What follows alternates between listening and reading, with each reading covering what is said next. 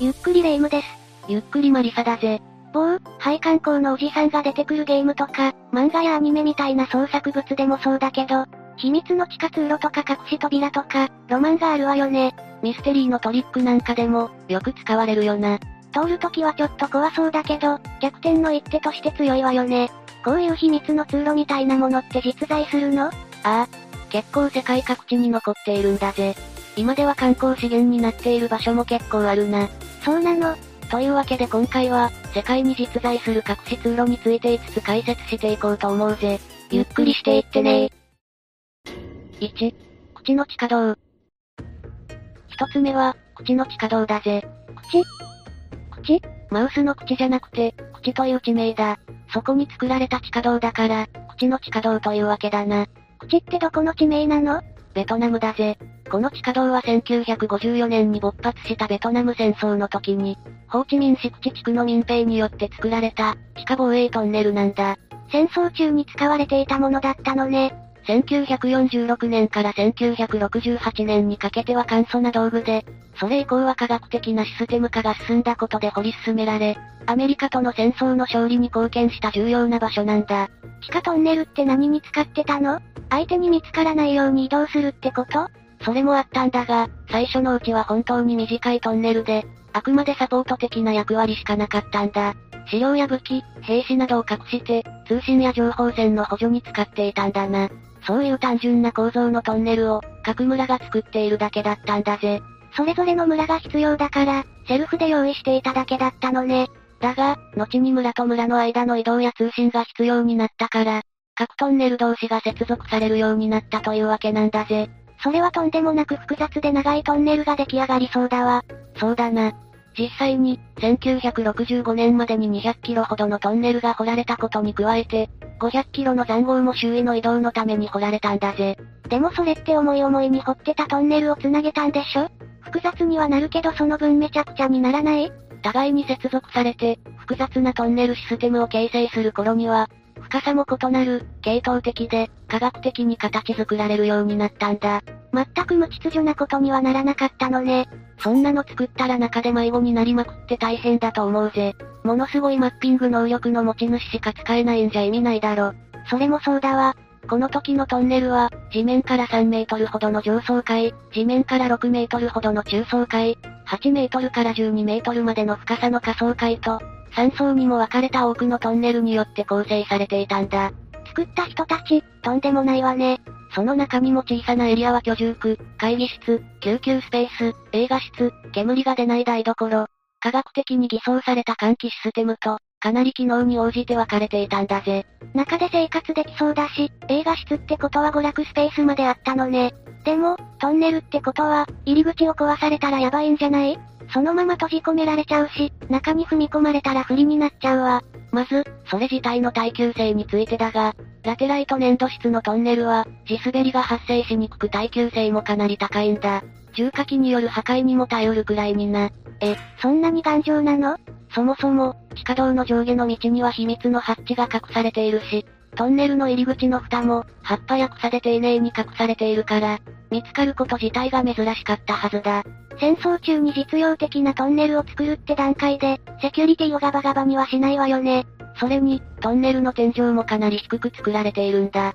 見学に入った人の多くは、中腰で進まないといけないくらいにな。なるほど、体格も全く違った米兵じゃ、トンネル内ではまともに動けなかったはずだわ。それと比べて、ベトナムの人たちは割と小柄なイメージだもの。こういった歴史的背景がある重要な遺構、口の地下トンネルは、せんきゅうひゃくななじゅうごねん以降に保存、修復を経て、歴史的遺産になった。今では観光客向けに戦時中の民兵による、トンネル建築と戦闘、その生活について学ぶことができるように整えられているんだぜ。歴史的に実際に起きたことを知ってもらうために、活動している人たちがいるのね。トンネルとは別に、攻めてきた米軍から隠れるための小さな穴が地面に開けられているんだ。戦争当時は今よりも一層小柄なベトナムの人々が隠れるようだったから、本当に人が入れるのかと思うほど小さな穴なんだよな。小柄な体型を利用してしまうっていうのが賢いわよね。この穴、見学用に入り口が広げられていて、実際に入ってみることができるんだが、成人男性だと手を万歳しないと、肩幅で突っかえるくらいに狭いんだぜ。穴を広げてそのサイズなの？そりゃ米軍には手も足も出ないはずだわ。ちなみに観光用に公開されているトンネルの部分も、中腰じゃないと進めないくらいの狭さなんだぜ。いくら小柄だったとはいえ、その中で生活をしていた人たちがいたって考えると、想像を絶するわね。それは娯楽施設でも用意されるはずだわ。に. 妙立寺。二つ目は、妙立寺だ。ということは、日本にある隠し通路ってことかしら？妙立寺ってどこにあるお寺なの？石川県は金沢市だ。忍者寺って名前の方が知っている人も多いかもな。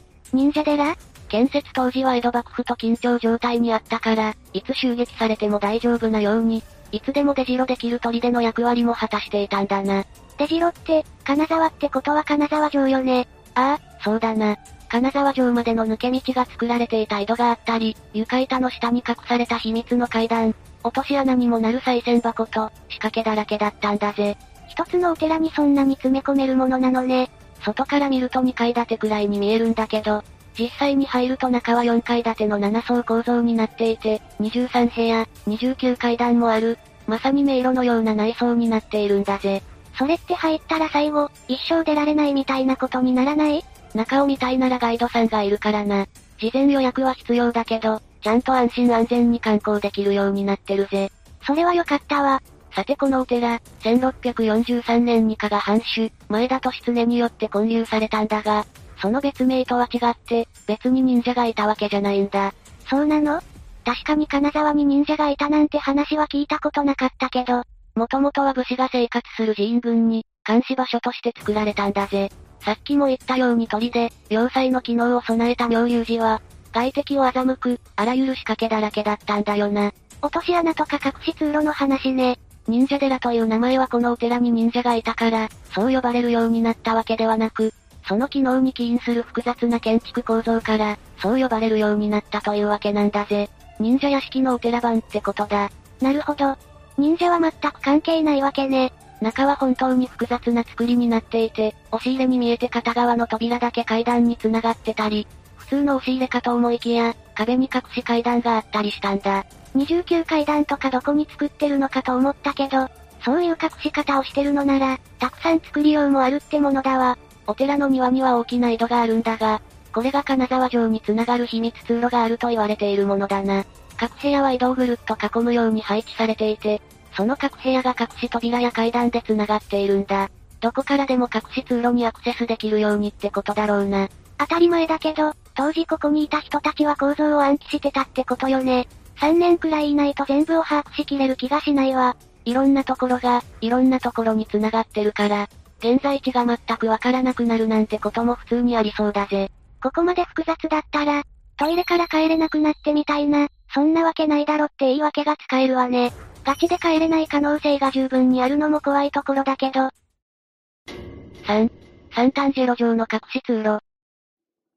三つ目は、サンタンジェロ城の隠し通路だな。イタリア、ローマに流れるテベレ川の岸にあるお城だぜ。リバービューのお城なんておしゃれじゃない。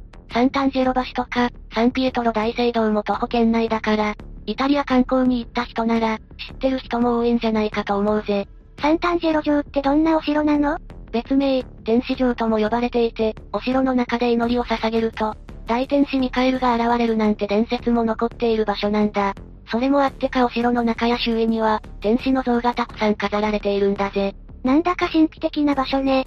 お城ってことは誰か偉い人の家だったのかしら？いや、ここはローマ皇帝が自分自身の霊廟として建てたんだぜ。つまり誰かの居城だったわけじゃないんだ。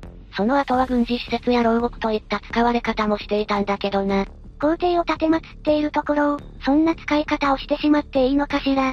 今となっては完全な観光地になってるんだけどね。お城からの眺めもいいし、天使像も見応えがあるし、博物館の役割も備えている、かなり見応えのある場所なんだぜ。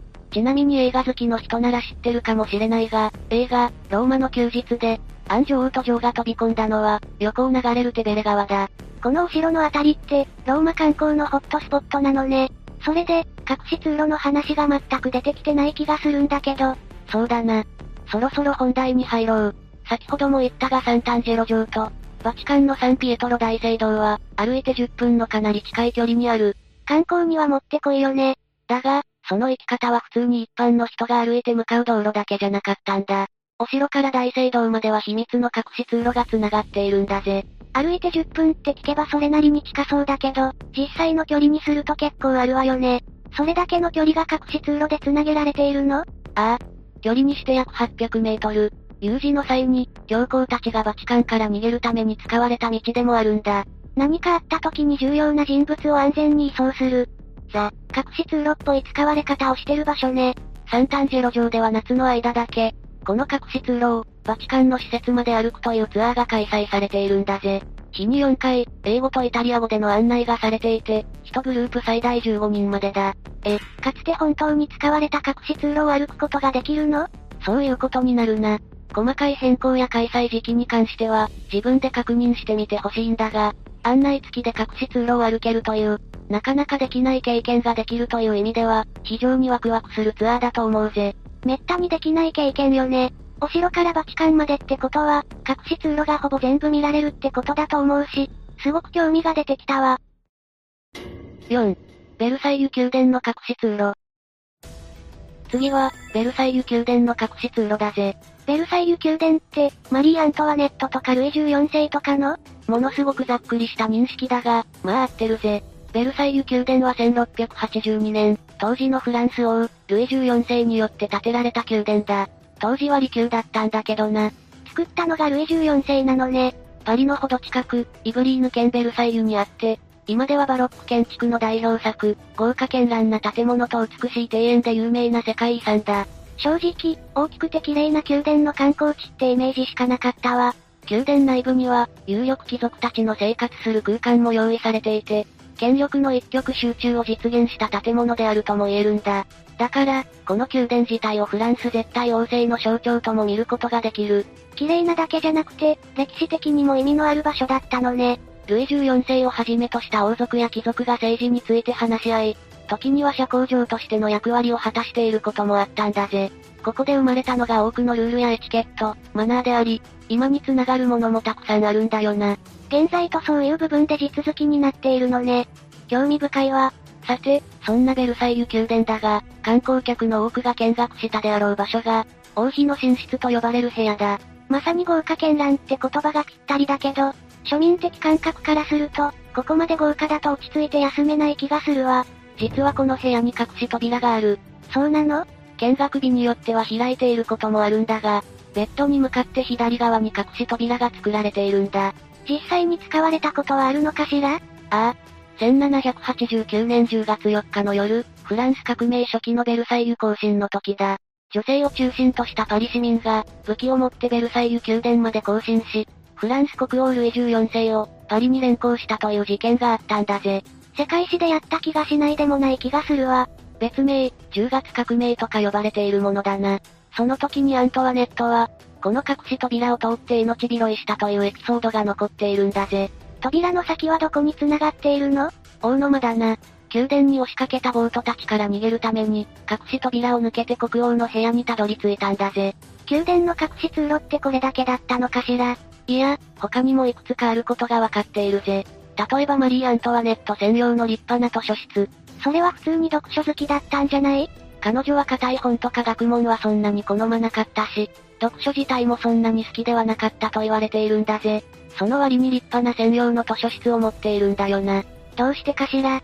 それは書物及びその棚を、別の目的で使っていたからなんだ。別の目的？隠し通路、まさか。本が詰まった本棚は、隠し通路を隠すためには絶好の道具なんだよな。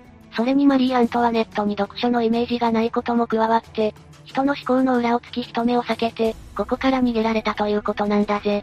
本棚に隠れた隠し通路とか隠し扉なんて、憧れでしかないじゃない。あれって実際にできるものなのね。なんとかして私の部屋にも導入できないかしら？書斎ならまだしも、普通の部屋に巨大な本棚があったら違和感しかないだろ。確かに、隠し扉にならないわね。まずは書斎とか本だらけの部屋を作るところからスタートってことね。他にも別の図書室にも同じような隠し扉があったりするし、巨大な肖像画を退けると、鍵穴を差し込むための穴が出てきたりなど、ベルサイユ宮殿は隠し通路、隠し扉の宝庫なんだぜ。彼女たちは何を目的に、この隠し通路を使っていたのかしら？ただの避難経路にしてはたくさんある気もするし、どうせあるなら平時も使うわよね。確かに緊急時の避難経路ではあったはずだけど、貴族たちが集まって交流したり、政治について話し合ってたってことは、密談、裏取引、はたまた合いびきと想像は膨らむよな。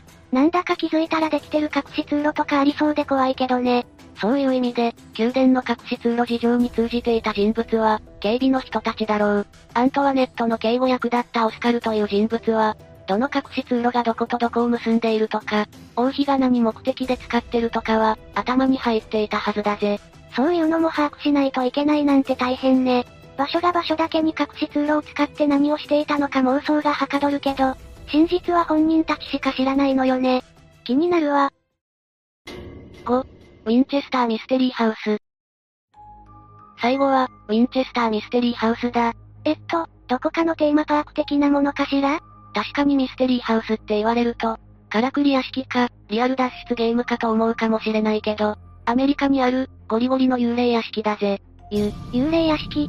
これはアメリカはカリフォルニア州、サンノゼにある屋敷の名前なんだが、さんじゅうはちねんもの間、絶えず建設が続けられている呪われた場所なんだ。どうしてずっと増築を続けられているの？それを知るには、そもそもウィンチェスターミステリーハウスが何だったのか、この屋敷の歴史に触れる必要があるな。ウィンチェスター、この名前に聞き覚えはないか？うーん、聞いたことあるようなないような。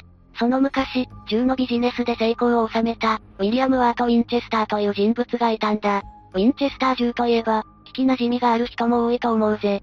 この屋敷はそのウィリアムの未亡人、サラの個人邸宅として使われていたんだ。個人の家が増築されまくった呪われた屋敷に変わるって、何があったのよ。ことの発端は、サラがせんはっぴゃくろくじゅうろくねんに娘アニーを、せんはっぴゃくはちじゅういちねんに夫ウィリアムを亡くしたことだった。深い悲しみに暮れていた彼女は、友人の助言で霊媒師に助けを求めたんだな。その霊媒師はなんて言ったの？代々製造してきたウィンチェスター銃が多くの人々の命を奪い、それによって一家にかけられた呪いが存在するということだったな。その呪いで娘も夫も亡くなってしまったってこと？ああ。銃で亡くなった幾千の人々の霊魂が復讐の機会を求めている。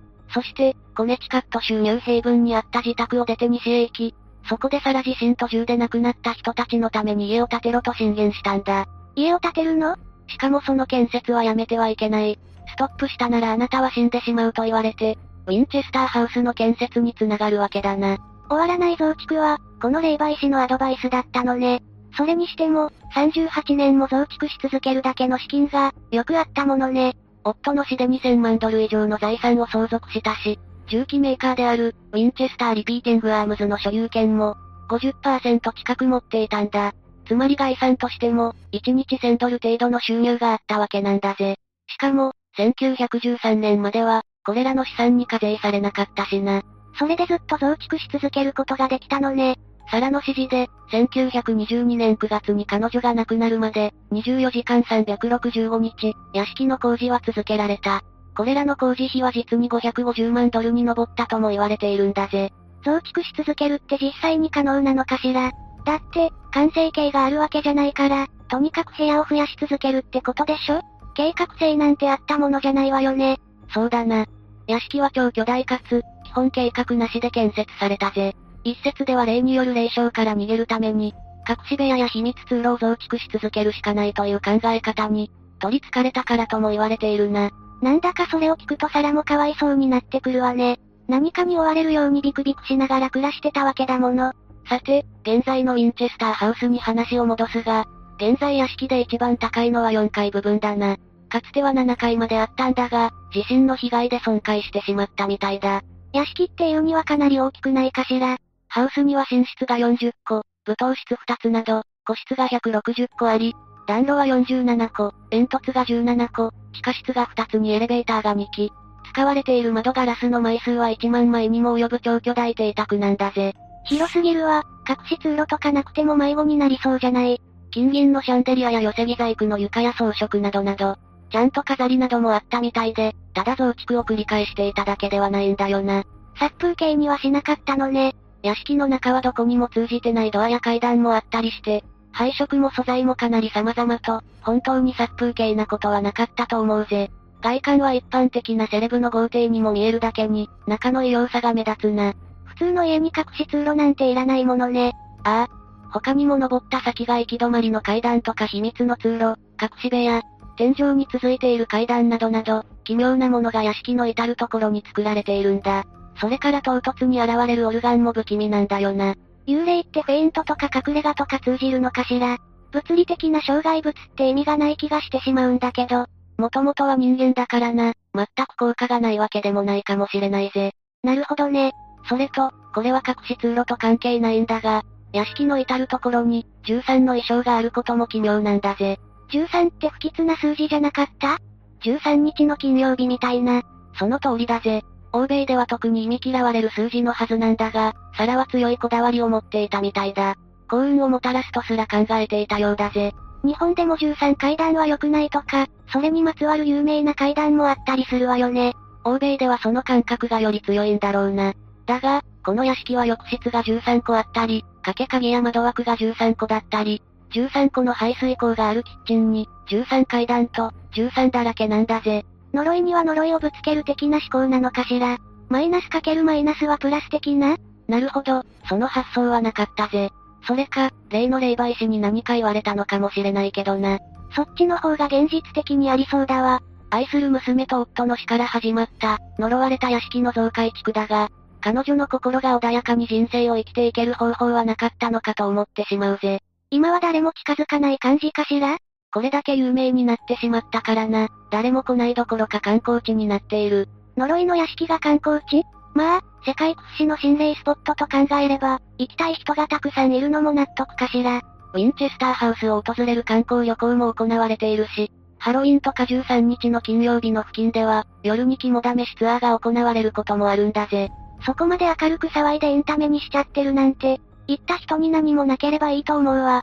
幽霊さんたちの一応は家なわけだし、そこで騒いで何もないのかしらね。そこはよくある、自己責任でってことなんだろう。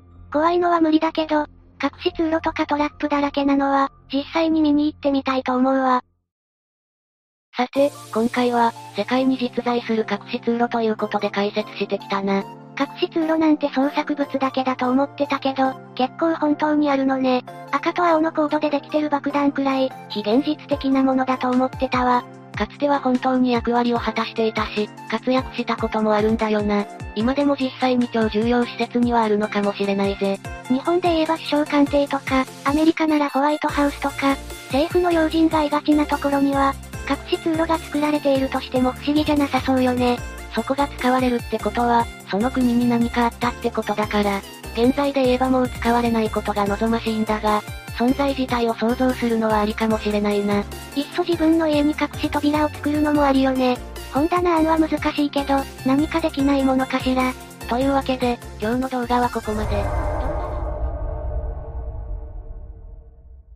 ゆっくりレ夢ムです。ゆっくりマリサだぜ。ねえ、マリサ。忍者教室に行ってみない？何を急に言い出すんだ？今度は忍者にハマったのか？なんかテレビで紹介されてて、気になったのよ。天井裏を通る姿なんて、かっこいいでしょ？それに、忍者だけが通れる場所があるなんてすごくワクワクするじゃない。確かに、そういうものには憧れてしまうよな。じゃあ、今でも隠された通路があるとしたらどうだ？興味が湧かないか？何それ、今でも隠された通路があるの？めちゃくちゃ興味が湧いてきたわ。じゃあ今回は、世界に実在する隠し通路ごせんを解説していくぞ。それじゃあ早速、ゆっくりしていってね。いち、バザーリの回廊。バザーリの回廊はせんごひゃくろくじゅうごねんに建設された、イタリア、フィレンツェにある隠し通路だ。その当時のフィレンツェにおける実質的な支配者、メディチ家が建設したもので、政治的なライバルや、不満を抱えた市民たちから身を守るために作った、メディチ家の秘密通路なんだぜ。支配者が自分たちだけのために作るなんて、まさに隠し通路って感じじゃない。確かに、支配者だからこそできることだよな。このバザーリの回廊は、フィレンツェの名所、ベッキオ橋の上に建設され、メディチ家住居と、政治を行うベッキオ宮殿を繋いでいる。この回廊の長さは約 いちキロメートル ほどと言われていて、メディチ家以外には秘密とされていたものなんだぜ。メディチ家の人々はこの隠し通路を通りながら、市民たちの生活をこっそり見ていたの？ああ。このバザーリの回廊には、コジモの目と呼ばれる窓があるんだ。権力者だった、メディチ家の、コジモ一世が、フィレンツェを見張るために使っていたそうだぜ。それだけじゃなく、このバザーリの回廊は、フィレンツェの最古の教会、サンタフェリチタ教会のにかいにも繋がっていて、市民たちに気づかれずに、ミサにも参加することができる。なんだかすごく怯えている印象を感じるんだけど、メディチ家は、そんなに恨まれる存在だったってこと？メディチ家は繁栄し続けたわけじゃなく、労働者の反乱により一時は衰退も経験しているんだ。そういう背景があったことも、隠し通路を作る理由の一つになったのかもしれないわね。もしかしたら、関係しているかもしれないな。それじゃあここからは、メディチ家について解説していこう。まず、メディチ家は銀行家や政治家として、ルネサンス期のフィレンツェに台頭した一族で、最盛期はヨーロッパでも有名な大富豪だった。芸術家の支援者としても、積極的に活動していて、レオナルド・ダ・ヴィンチや、ミケランジェロなど、歴史的な芸術家を支援していたと言われている。ルネサンス期の文化に大きく貢献したんだな。この回廊の名前にもなっている、バザーリも、メディチ家に愛された有名芸術家なんだ。言葉としては聞いたことあるんだけど、ルネサンスって、どういう意味なのかしら？ルネサンスは、じゅうよんせいきからじゅうろくせいきにヨーロッパで広まった文化活動のことを指す言葉だ。その当時、古代ギリシャやローマの文化再現を目的としたことから、文芸復興とも言われている。メディチ家は芸術が大好きだったから、そういった活動にも積極的に支援していたんだぜ。ルネサンスにはそういう意味があったのね。ということは、芸術作品もいっぱい持っていたんじゃない？ああ。メディチ家所蔵の芸術作品の多くは、現在もフィレンツェの街に保存されていて、フィレンツェにある、ウフィツィ美術館で見ることができるようだ。有名芸術家の作品に囲まれて暮らしていたのね。まさに、ヨーロッパのお金持ちって感じだわ。ちなみにバザーリの回廊は見学できるの？いや、にせんじゅうろくねんを最後に、現在は閉鎖されているんだ。え、こんなに興味をそそられたのに。それはどんな理由で閉鎖されたのかしら？理由としては、見学者の安全確保のための改装工事や、飾られている芸術品の移動などを行うためだな。それじゃあ、それが終われば見ることができるのね。にせんにじゅういちねん以降に再開される予定だったんだが、ウイルスの流行りなどで、現在も閉鎖されている。せっかく再開される予定だったのに、最悪のタイミングで、邪魔が入ってしまったのね。ああ。現在も閉鎖は続いているようだから、見学したい人は公式サイトをチェックした方がいいぜ。フィレンツェに行くときは、ぜひ見ておきたいわね。きっと楽しんでもらえると思うぞ。次は、アメリカの隠し通路を紹介していくぜ。に、ウォルドルフ・アストリア。ウォルドルフ・アストリアは、アメリカ、ニューヨークにある高級ホテルだ。アメリカを代表するホテルとしても有名で、歴代の大統領や、国外の来賓も多く宿泊している。そしてこのホテルの地下には、政府関係者のみが使用する地下鉄駅があるんだ。その駅とグランドセントラル駅を結ぶ路線は、ろくじゅういちばんせんと呼ばれている。この路線と駅は、現在も秘密に包まれているんだぜ。偉い人たちが誰にも気づかれないように移動する。しかも、一般人には明かされていないんでしょ？これこそ隠し通路って感じだわ。やっぱりアメリカはワクワクさせてくれるわね。このろくじゅういちばんせんについては、もともと貨物を運ぶために作られた路線なんだ。その後せんきゅうひゃくにじゅうきゅうねんに、ウォルドルフ・アストリアホテルが土地を購入するときに、地下の線路も合わせて購入したんだ。この年のニューヨークタイムズ紙には、建物の下に私鉄の線路があり、私鉄の車両を持っている客は、その車両を直接ホテルに送ることができる、と書かれていたんだ。ということは、政府関係者は特別な車両を使って、その駅まで乗っていけるということよね？そうだな。最初にろくじゅういちばんせんを使用したとされているのは、当時の陸軍元帥の、ジョン・パーシングという人だ。せんきゅうひゃくさんじゅうはちねんに、このジョン・パーシングが特別な車両で、ウォルドルフ・アストリアの地下駅に入ったことを、ニューヨークタイムズの記事が伝えているんだ。そして、この路線を使った人として有名なのが、だいさんじゅうにだい大統領の、フランクリン・ルーズベルトだぜ。この人はさすがに知っているわよ。世界史なんかでも、よく出てくる人よね。そうだな。フランクリン・ルーズベルトは、今でもアメリカ国民に支持されている大統領だ。そして、歴代のアメリカ大統領の中で唯一、重い身体障害を持った大統領だった。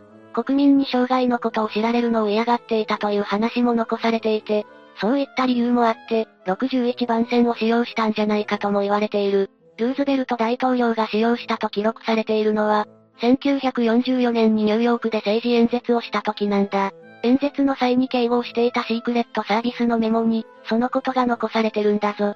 シークレットサービスって、日本で ユーエスビー みたいなものでしょ？そんなメモを見られてしまうなんて、少し油断しすぎなんじゃない？このメモがどうやって漏れたのかはわからないが、本来であれば、極秘レベルのことだろうな。メモの内容としては、ルーズベルト大統領が、ろくじゅういちばん線を使用して移動したと書かれていた。そういったこともありルーズベルト大統領は、ろくじゅういちばん線と深く関係があるとされているんだ。ニューヨークでは、ろくじゅういちばん線にルーズベルト大統領の個人用列車が置かれている、という噂もあるみたいだぞ。これもぜひとも見ておきたいものだわ。今でも見ることができるのかしら？ろくじゅういちばん線については、グランドセントラル駅から、地下鉄に乗ると見れるんだが、ルーズベルト大統領専用車両と言われる車両は、現在見ることはできないみたいだな。これもまた残念な話ね。じゃあ、ろくじゅういちばん線はもう使われていないってこと？そうでもないみたいだ。にせんさんねんの国連総会の際には、当時の大統領、ジョージ・ブッシュが、脱出用のルートとして使用したと言われている。だから、もしかしたら使われているかもしれない。それに表向きは使われてないはずなのに、地下鉄工事があってもろくじゅういちばん線は残されたままなんだ。ここまでの話を聞く限り、まだ使われていると思ってしまうだろ？確かに、まだこっそり使われている可能性はあるわね。謎が多い話ほど、ワクワクしてしまうのよね。これはアメリカでも、かなり有名な話なんだ。日本で地下鉄に乗る時もあるだろ？そういう時に、周りを見たら怪しい路線があるかもな。それじゃあ、次もアメリカの隠し通路を紹介していくぜ。さん. キャピトルヒルの地下トンネル。キャピトルヒルの地下トンネルは、アメリカの首都、ワシントン ディーシー にある隠し通路で、連邦議事堂と、議員会館などを結んでいる。キャピトルヒルというのは、連邦議事堂がある丘周辺や、連邦議会を指す言葉だぜ。にせんにじゅういちねんいちがつむいかに連邦議事堂が、当時の大統領、ドナルド・トランプの支持者によって包囲された。この時に、議員たちが避難するために使用したのが、キャピトルヒルの地下トンネルなんだな。このニュース映像によって、隠されていた地下トンネルが大きく知られることになった。アメリカの連邦議事堂にも地下トンネルがあるの？想像してる以上に、隠し通路ってあるものなのね。ああ。この時のニュースでは、暴徒と化したトランプ支持者たちから、地下トンネルを通って逃げている議員たちの姿が伝えられたんだ。アメリカ国民でも知らない人がいたみたいだから、衝撃を受けた人は多いと思うぞ。確かに、地下トンネルがあることは驚くけど、有事の際に必要な備えではあるかもしれないわね。そうだな。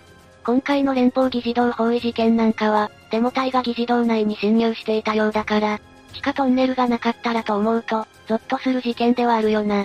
アメリカってバリバリ銃社会でもあるでしょ？そう考えると、議員の安全のために必要だと思うわ。ああ。この地下トンネルについては、せんはっぴゃくねんに完成したものが始まりとされている。せんはっぴゃくねん？ってことは、にひゃくねん以上も歴史があるトンネルってことじゃない。そういうことになるな。その後、戦時中にイギリス軍に火をつけられたりしたこともあり、最終的に、人々が使える地下トンネルが作られたのは、せんきゅうひゃくきゅうねん頃と言われているぞ。ワシントン ディーシー の夏の暑さを避けるために、議員たちの希望により作られたものだったんだ。当初は、スチュードベーカーという自動車メーカーの電気式の車で移動していたようだぜ。暑さを避けたいと思うってことは、ワシントン ディーシー はすごく暑い地域ってこと？いや、そうでもないんだ。日本と同じような気候で、夏の平均気温も大きく変わらないみたいだな。ちょっと、それはいただけないんじゃない？議員だけ特別扱いされてるように聞こえちゃうわ。まあ、その感じは否めない。ちなみに、当初車だった移動手段は、せんきゅうひゃくじゅうにねんに地下鉄に変わっている。移動時間もきゅうじゅうびょうほどだから、少し贅沢はしているな。そうね。国民に知らされずに建設していたわけだし、あまり公には知られたくないことではありそうだわ。当初は数箇所だったトンネルも、今ではにじゅっかしょほどあるようだから、時代を経て拡大している。トンネル内部も、郵便局やカフェ、靴の修理屋さんなんかもあるみたいだから、地下街みたいなもんだな。近道もできるし、人目を避けてカフェにも行けるなんて最高じゃない。議員は国民の注目を浴びやすい職業ではあるから、束の間の休息を楽しめる場所なんじゃないか。まあ、必要な場所なのかもしれないわ。ちなみに、有名な大統領も使用したことがあるの？当然、有名大統領も使用しているぜ。例えば、最近の大統領では、バラク・オバマもこの地下鉄に乗っている様子を撮られている。がっつり映っているから、間違いないだろう。その他にも、有名人なんかも乗ることがあるようだ。俳優の、リチャード・ギアも乗ったようだぜ。本当にすごい人たちが乗っているのね。さすがアメリカはやることが違うわ。いや、日本の国会議事堂にも、隠し通路はあるんだぞ。え、日本の国会議事堂にもあるの？その情報は信憑性が高いものなのかしら？ああ。一般人が使用することはできないんだが、地下へ降りる階段があることは確認できるようだぜ。国民にこの情報が知られていないのは、安全上の理由だと言われているな。それはすごいわね。まさか、日本の国会議事堂にも隠し通路があるとは思わなかったわ。この隠し通路にも、地下街みたいなものはあるの？地下街と言えるまでかはわからないが、売店や食堂などがあると言われているんだ。あとは、長田町駅とも繋がっているようだぜ。議員の多くは、地下通路から登院しているみたいだ。日本では割と知られていることなのかしら？アメリカではオープンになっているように感じたけど、日本のメディアは取り上げたりしていないわよね。そうだな。メディアもあまり撮影しないように配慮しているみたいだぞ。議員の安全に関わる部分という理由だそうだ。どちらにせよ、アメリカとは少し違う部分があるな。そうね。日本の国民性もあるってことかしら。でも、議員だけが使える隠し通路。これもいいわね。そうだな。そして、お次も日本の隠し通路なんだが、江戸時代に作られたものを紹介していこう。よん. 熊本城の暗がり通路。せんろっぴゃくろくねんに加藤清正によって築城された熊本城には、城の地下に隠し通路があったんだぜ。その通路の名前は、暗がり通路と呼ばれていて、本丸御殿の下を通る形で作られたと言われている。熊本城を築城した加藤清正は、築城の名手や、土木の神様とも呼ばれることが多い。その手腕を発揮して作られた熊本城は、防衛能力にも優れた城として知られているんだ。特に有名なのは、忍び返しと呼ばれている、急勾配に設計された石垣だな。これは敵の侵入から城を守るために、大きく沿った形で作られているんだ。暗がり通路も、戦を想定した防衛機能の一つとして作られていたと言われているぜ。明るい昼間でも日が当たらず暗いことから、暗がり通路と呼ばれるようになったんだ。お城には隠し扉や隠し通路がありそうなイメージはあったんだけど、実際にあるとは思わなかったわ。確かにイメージはあるけど、なかなか城について調べたりする機会もないしな。熊本県民だったり、よほどの城好きだったりしないと、あまり知る人は多くないんじゃないかと思うぞ。ちなみに、さっき本丸御殿の下にあると話したよな。霊夢は本丸御殿というものは知っているか？わからないけど、御殿っていうくらいだから、豪華な家みたいなものを想像していたわね。まあ、そんなにずれてはいない答えだな。本丸御殿は城主やその家族が暮らしていたり、簡単な政治の仕事をしていたりした場所なんだ。大河ドラマなんかで、日常生活が出ていたりするだろ？そういう場所については本丸御殿であることが多い。じゃあ、私がイメージするお城とは少し違う建物ってことかしら？おそらく霊夢が言っているのは天守閣だろう。にじゅうからごじゅうに作られた高い建物だよな。そうそう、城といえばそのイメージがあったわね。霊夢と同じイメージを持つ人は多いんじゃないか？少し話がずれたから元に戻そう。さっき話した本丸御殿については、せんろっぴゃくじゅうねんに完成したと言われている。この時、二つの石垣をまたぐ形で建築が行われた。それによって、暗がり通路ができることとなったんだ。石垣が二つあるって、少しマイナスなイメージもあるじゃない？それをうまく利用して隠し通路を作るところは、さすが築城の名手と呼ばれるだけあるわね。確かにそうだな。この地下通路の構造は、日本の城においては、熊本城独自のものとされている。熊本城の天守閣や本丸御殿を見学する際には、必ず通るルートだから、ぜひ見てみてくれ。そうね、暗がり通路なんて名前もかっこいいし、熊本に行くときには、ぜひ寄りたいスポットだわ。日本のお城といえば、おもてなし武将隊もいるしな。そういった部分も合わせて楽しんでもらえると思うぜ。じゃあ、日本のお城で楽しくなったところだが、次は、身も凍りつく怖い隠し通路を紹介していくぜ。ご. 殺人鬼 エイチエイチ ホームズの殺人ホテル。最後に紹介するのは、せんはっぴゃくきゅうじゅうにねんアメリカ、シカゴに建設されたさんかいだてのホテル、ワールズフェアホテルだ。このホテルの持ち主は、エイチエイチ ホームズと呼ばれるアメリカの犯罪史に名を残す、恐ろしい殺人鬼だった。このホテルには多くの仕掛けがされていて、ホームズはにひゃくにん以上の命を奪ったとも言われている。ここまではワクワク聞くことができたのに、最後にめちゃくちゃ怖い話が来たじゃない。まあ、こういう話も入れといた方がいいだろ？まずは、このホテルについて解説していくぞ。このホテルは、せんはっぴゃくはちじゅうななねんにホームズが雑居ビルとして建設したものだったんだ。その後、せんはっぴゃくきゅうじゅうさんねんにシカゴ万博が予定されており、ホームズはホテル事業を行うことを考える。そのために、せんはっぴゃくきゅうじゅうにねんにさんがいぶぶんの増築を行い、最終的にさんかいだてのホテルを完成させたんだな。完成した直後は、地元の人たちからホームズ城と呼ばれるほど、豪華な建物だったそうだ。じゃあ、そのホテル事業を行いながら、人の命を次々と奪ったってことなの？そういうことになるな。ホームズは最終的に、逮捕されることになるんだが、当時捜査を行った警察は、ホテルの内部を見て、あまりの光景に目を疑ったんだ。警察の調査によると、ホームズのホテルの中は、すべての部屋が秘密の通路で繋がっていたんだ。さらに、宿泊客を監視するための覗き穴や、通路を隠すためのスライド式の扉もあった。すでにかなり怖いんだけど、人の命を奪うことを前提としているわけだから、ホテルを建てる前から、入念に計画していたわけよね。ああ。しかし、ホームズが行った仕掛けは、まだまだあるんだぜ。ホテルの内部には、ガスを使用して命を奪うために完全に密閉された部屋もあったんだ。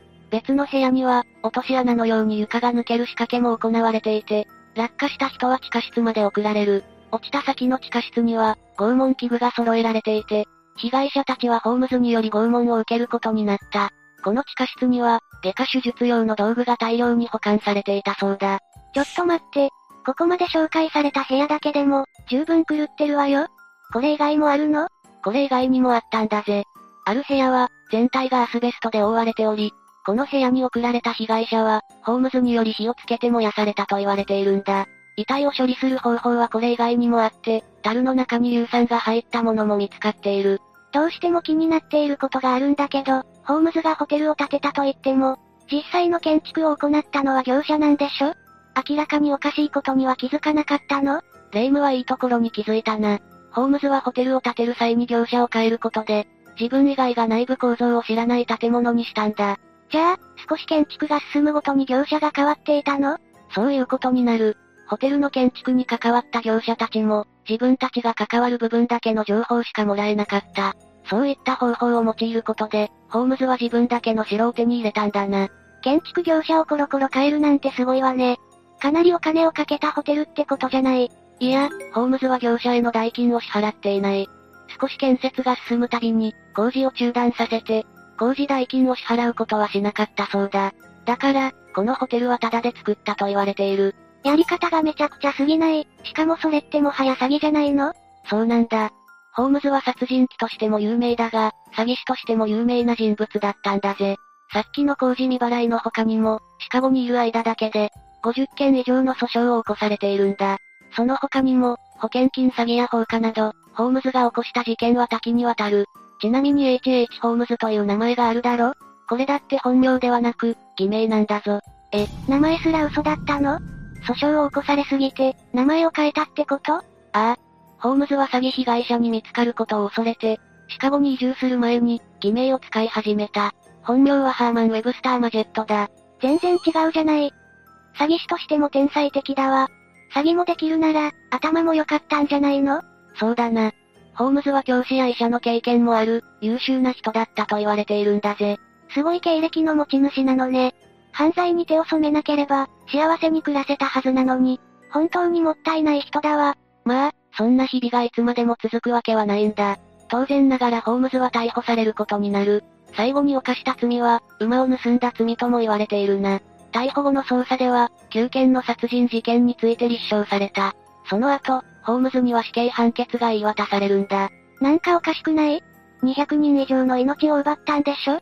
たったきゅうけんしか立証されなかったの？これについては、いろいろな情報がある。ホームズが自供したのはにじゅうななけんと言われているが、その被害者の中には、生きている人もいたんだ。それに、ホームズのホテルの遺品を調べた時には、にひゃくにん以上の被害者がいると想定されたようだが、この情報については、否定されているものもある。ホテルが本当に営業していたかどうかについても、フィクションとされていることも多いんだな。じゃあ、実際のところはわからないってこと？しかし、この建物については実際にあったものだぜ。ホームズの殺人ホテルは、確かに実在したんだ。真相は闇の中かもしれないな。最後にホームズが残した言葉を紹介しよう。良心を問われても私には響かなくなっていた。人間の味を覚えた虎がその血を求め続けるのと同じだ。私は殺せそうな人間を探し求めるようになっていた。この言葉を残して、ホームズはこの世を去った。最後にとんでもない隠し通路を入れてきたわね。衝撃的すぎて、最初の方忘れちゃったわよ。もう一回最初から見直すことにするわ。というわけで今回は、世界に実在する隠し通路ごせんについて紹介したぜ。いやー、すごく楽しかったんだけど、最後の隠し通路がパンチありすぎたのよね。確かに、最後はテイストも違かったから、怖さに衝撃を受けてしまうかもしれないな。でも、隠し通路はワクワクするものだったわ。小さい頃の秘密基地なんかを思い出さない？ああ。自分だけが知ってる秘密というのは、隠し通路にも共通しているかもしれないな。世界にはまだまだ隠し通路があるんでしょ？これからもいっぱい教えてちょうだいよ。もちろんだぜ、これからの解説も楽しみにしててくれ。それじゃあ、今回の動画はここま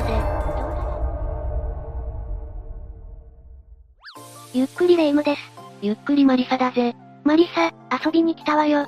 おいおい、手ぶらか？私の家に泊まるときは、食べ物を持ってくるっていう約束だろ？お、お金がなかったのよ。ていうか、厳密には泊まりじゃないわ。何しろ今夜は徹夜でゲームするから。詭弁もいいとこだな。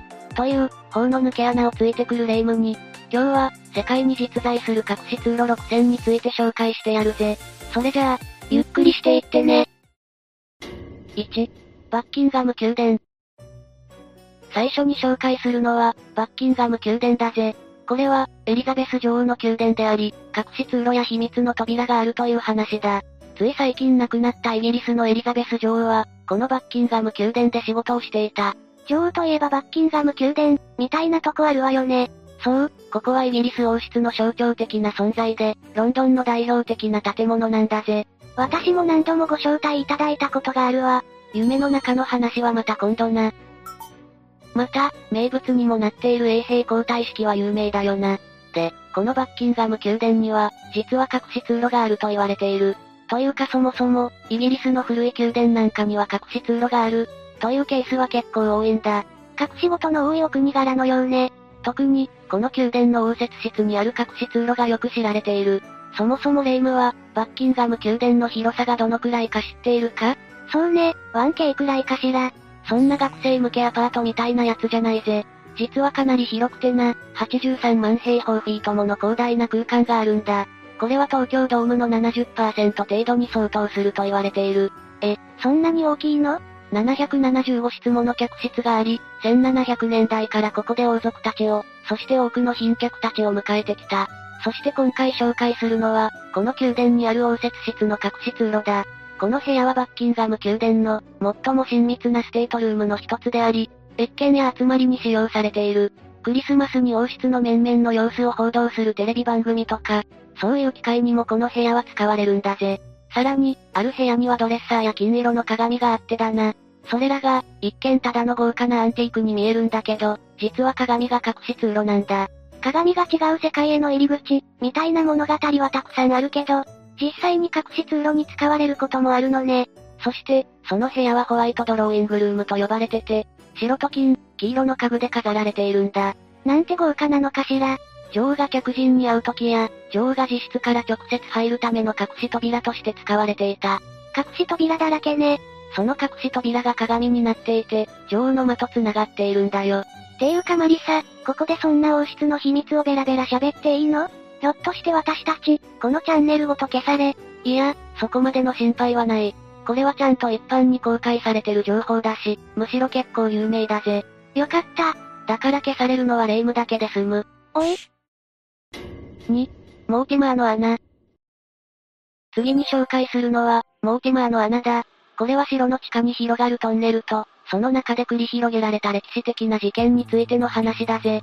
ノッティンガム城というのはそもそも、イングランドにある城の名前なんだが、ここにはそもそも中世に砦が築かれており、そこにさらにじゅうななせいきになって現在の城が築かれた。そしてこの城はロビン・フッドの敵、ノッティンガムの大官の居城でもあり、エドワードさんせいがイザベラとモーティマーを捕らえた城としても有名だぜ。ここにあった城は、かつてはノルマン様式のもっと城郭だったんだ。だけど、じゅうななせいきに起きた内戦でほぼ壊滅したんだぜ。そして再建され、一時は王が住む城になるほどの繁栄を見せたものの、じゅうきゅうせいきの暴動によって、またも廃墟となるという数奇な運命をたどった後、残された部分が博物館、美術館として使われるようになって、今に至っているというわけだ。なかなか波乱万丈な来歴をたどってるわね。現在では観光地化されており、市内を見渡すことができる庭園や、レ夢ムのようなお子様のためのプレイグラウンド。誰が小学生レベルじゃ。そしてギフトショップやミュージアムカフェなども揃っている。イングランドを訪れたら、ぜひ足を運んでほしいスポットだぜ。い、いや、観光案内はいいから隠し通路の話を。そう、その隠し通路はこの城の地下にある。城の下部に砂岩の層があるんだが、そこには地下牢や貯蔵庫の他に、隠れた洞窟や地下通路が存在してるんだ。その中でも、特に有名なのが、モーティマーの穴だ。これは、ある名高い人物が捕らえられるために使われた通路だぜ。っていうか、モーティマーって耳に残る名前は一体どこから来たの？この、モーティマーの穴という名前は、実はエドワードさん世の母、イザベラの愛人である、ロジャード・モーティマーにちなんで名付けられたんだ。う、うむ。それでは、この隠し通路に秘められた、王室スキャンダルの歴史を紐解いていくぜ。この隠し通路が作られたのはじゅうよんせいきのこと。当時のイングランド王はエドワードさん世だったが、その前の王である父、エドワードに世は、妻であるイザベラによって廃位され暗殺されている。え、ちょ、そんなスキャンダラスな。エドワードに世はお気に入りの家来たちを徴用して、議会や貴族たちと対立しがちだった。そこで王妃であったイザベラがクーデターを起こし、議会を動かしてエドワードに世は廃位、そして暗殺されてしまったんだ。このエドワードさん世がじゅうよんさいで王位を継いだ時、実権は母親である王妃、イザベラとモーティマーが握ってたんだぜ。ああ、新しい王が幼いから、摂政が権勢を振るうパターンね。大抵ろくな結末にならないのよね。ましてやそれが父を殺した人物でもあるからな。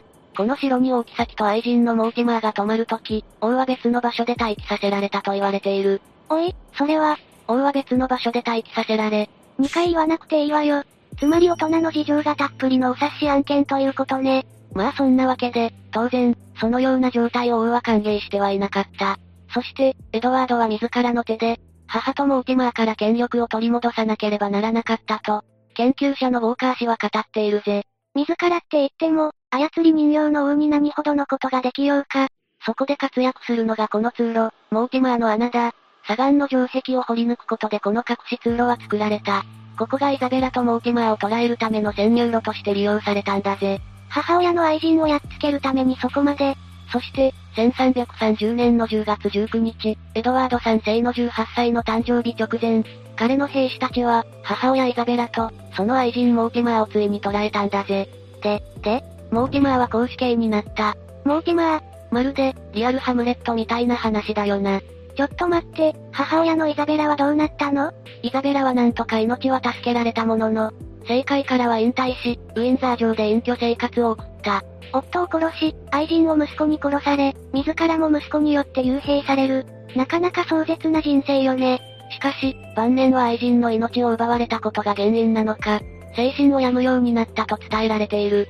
ちなみにこの地下通路を見学するツアーがあるんだけど、さんびゃくだん以上の階段を、上り下りするんだから覚悟が必要だぜ。じゅうさんかいだんを上らされたモーティマーに比べれば、なんてことない苦労ね。さん. ガレリア・ボルボニカ。次に紹介するのは、ガレリア・ボルボニカだぜ。これは、かつて民衆放棄を恐れたブルボン朝のフェルディナンドに世が作り、その後様々な時代と用途を経て、現在では美術館として利用される地下通路の話なんだぜ。イタリアのナポリにある、ガレリア・ボルボニカは別名、ブルボントンネルとも呼ばれている。ブルボン、美味しそうな名前ね。それは直接は関係ないんだけどな。この地下通路は、ブルボン朝のフェルディナンドに世が、人々が反乱を起こすのを恐れて作った地下通路なんだぜ。宮殿と兵舎をつなぎ、馬を含めた軍隊が移動できるようにしたらしい。そんなに民衆を恐れるなんて、何やらかしたのかしら。まあ、この時代の君主は結構革命を恐れてたからな。ナポリ中心部の、プレビシート広場からひゃくごじゅうメートルほど離れたところに、地下さんじゅうメートルぐらいに、この地下通路に続く入り口が今もある。地下さんじゅうメートル、結構深いわね。それが、このトンネルはじゅうきゅうせいきなかばに作られたもので、長さはごひゃくさんじゅうメートルだぜ。両脇には大きな洞窟も広がっている。このトンネルは、第二次大戦時には病院や防空壕として使われ、人々は空襲を逃れてこの中に逃げ込んでいたというわけだ。ここでは出産までも行われたことがあるぜ。ここで生まれた人がいるなんて感動ね。町と同じような生活が営まれていたのね。人々は爆撃に怯え、食料不足に苦しみながら、ここで連合軍の空襲が終わるのを待っていた。綺麗な水も、十分な電力もなく、不慮の事故で階段から落ちて亡くなる子供もいたぜ。そんな地下空間には、いくつもの部屋のように掘られた場所があちこちにあるんだ。今では、ツアーでしか見学できないんだが、広大な地下空間を探索することができる。ツアー、いいわね。私も行ってみたいわ。トンネルはいろいろな使われ方をしてきたんだ。もともとは、フランスの国王が緊急避難所として作ったんだが、大戦では防空壕として使われ、今では博物館として活用されているぜ。せんきゅうひゃくさんじゅうねんだいからは、このトンネルは押収した車や、密輸車の保管場所として使われるようになったんだ。せんきゅうひゃくごじゅうねんだいには封鎖されたが、にせんごねん、地質学者が偶然発見した。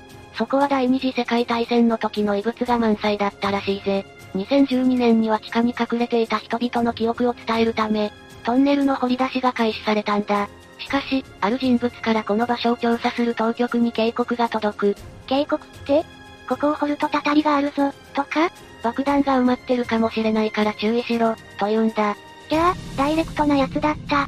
その警告を行ったのは、きゅうじゅっさいのトニーノ・ペルシコという人物で、ペルシコさんは第二次世界大戦時、ここに隠れていた経験があるという。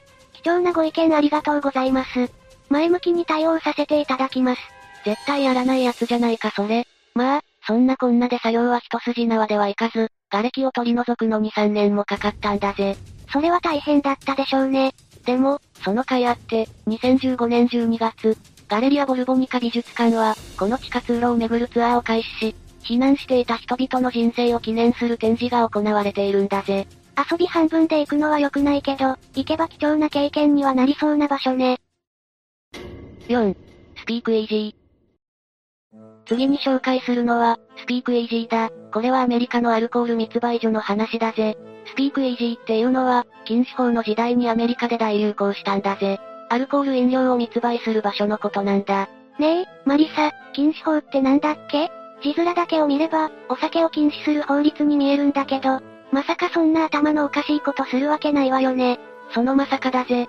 禁酒法はせんきゅうひゃくにじゅうねんからせんきゅうひゃくさんじゅうさんねんの間に、アメリカ合衆国で施行されていた法律で、飲み物としてのアルコールの製造、販売を禁止したものだ。じゅうさんねんかんも、どうしてそんなとち狂った法律を作ったの?政治家たちが二日酔いだったのかしら?そんなわけないぜ。この法律の背景には、いろいろ複雑な事情があるが、メソジストというキリスト教の一派の信仰もその一つだ。彼らは規則正しい生活というのを信仰上、重視したことから、禁酒運動において主導的な役割を果たした。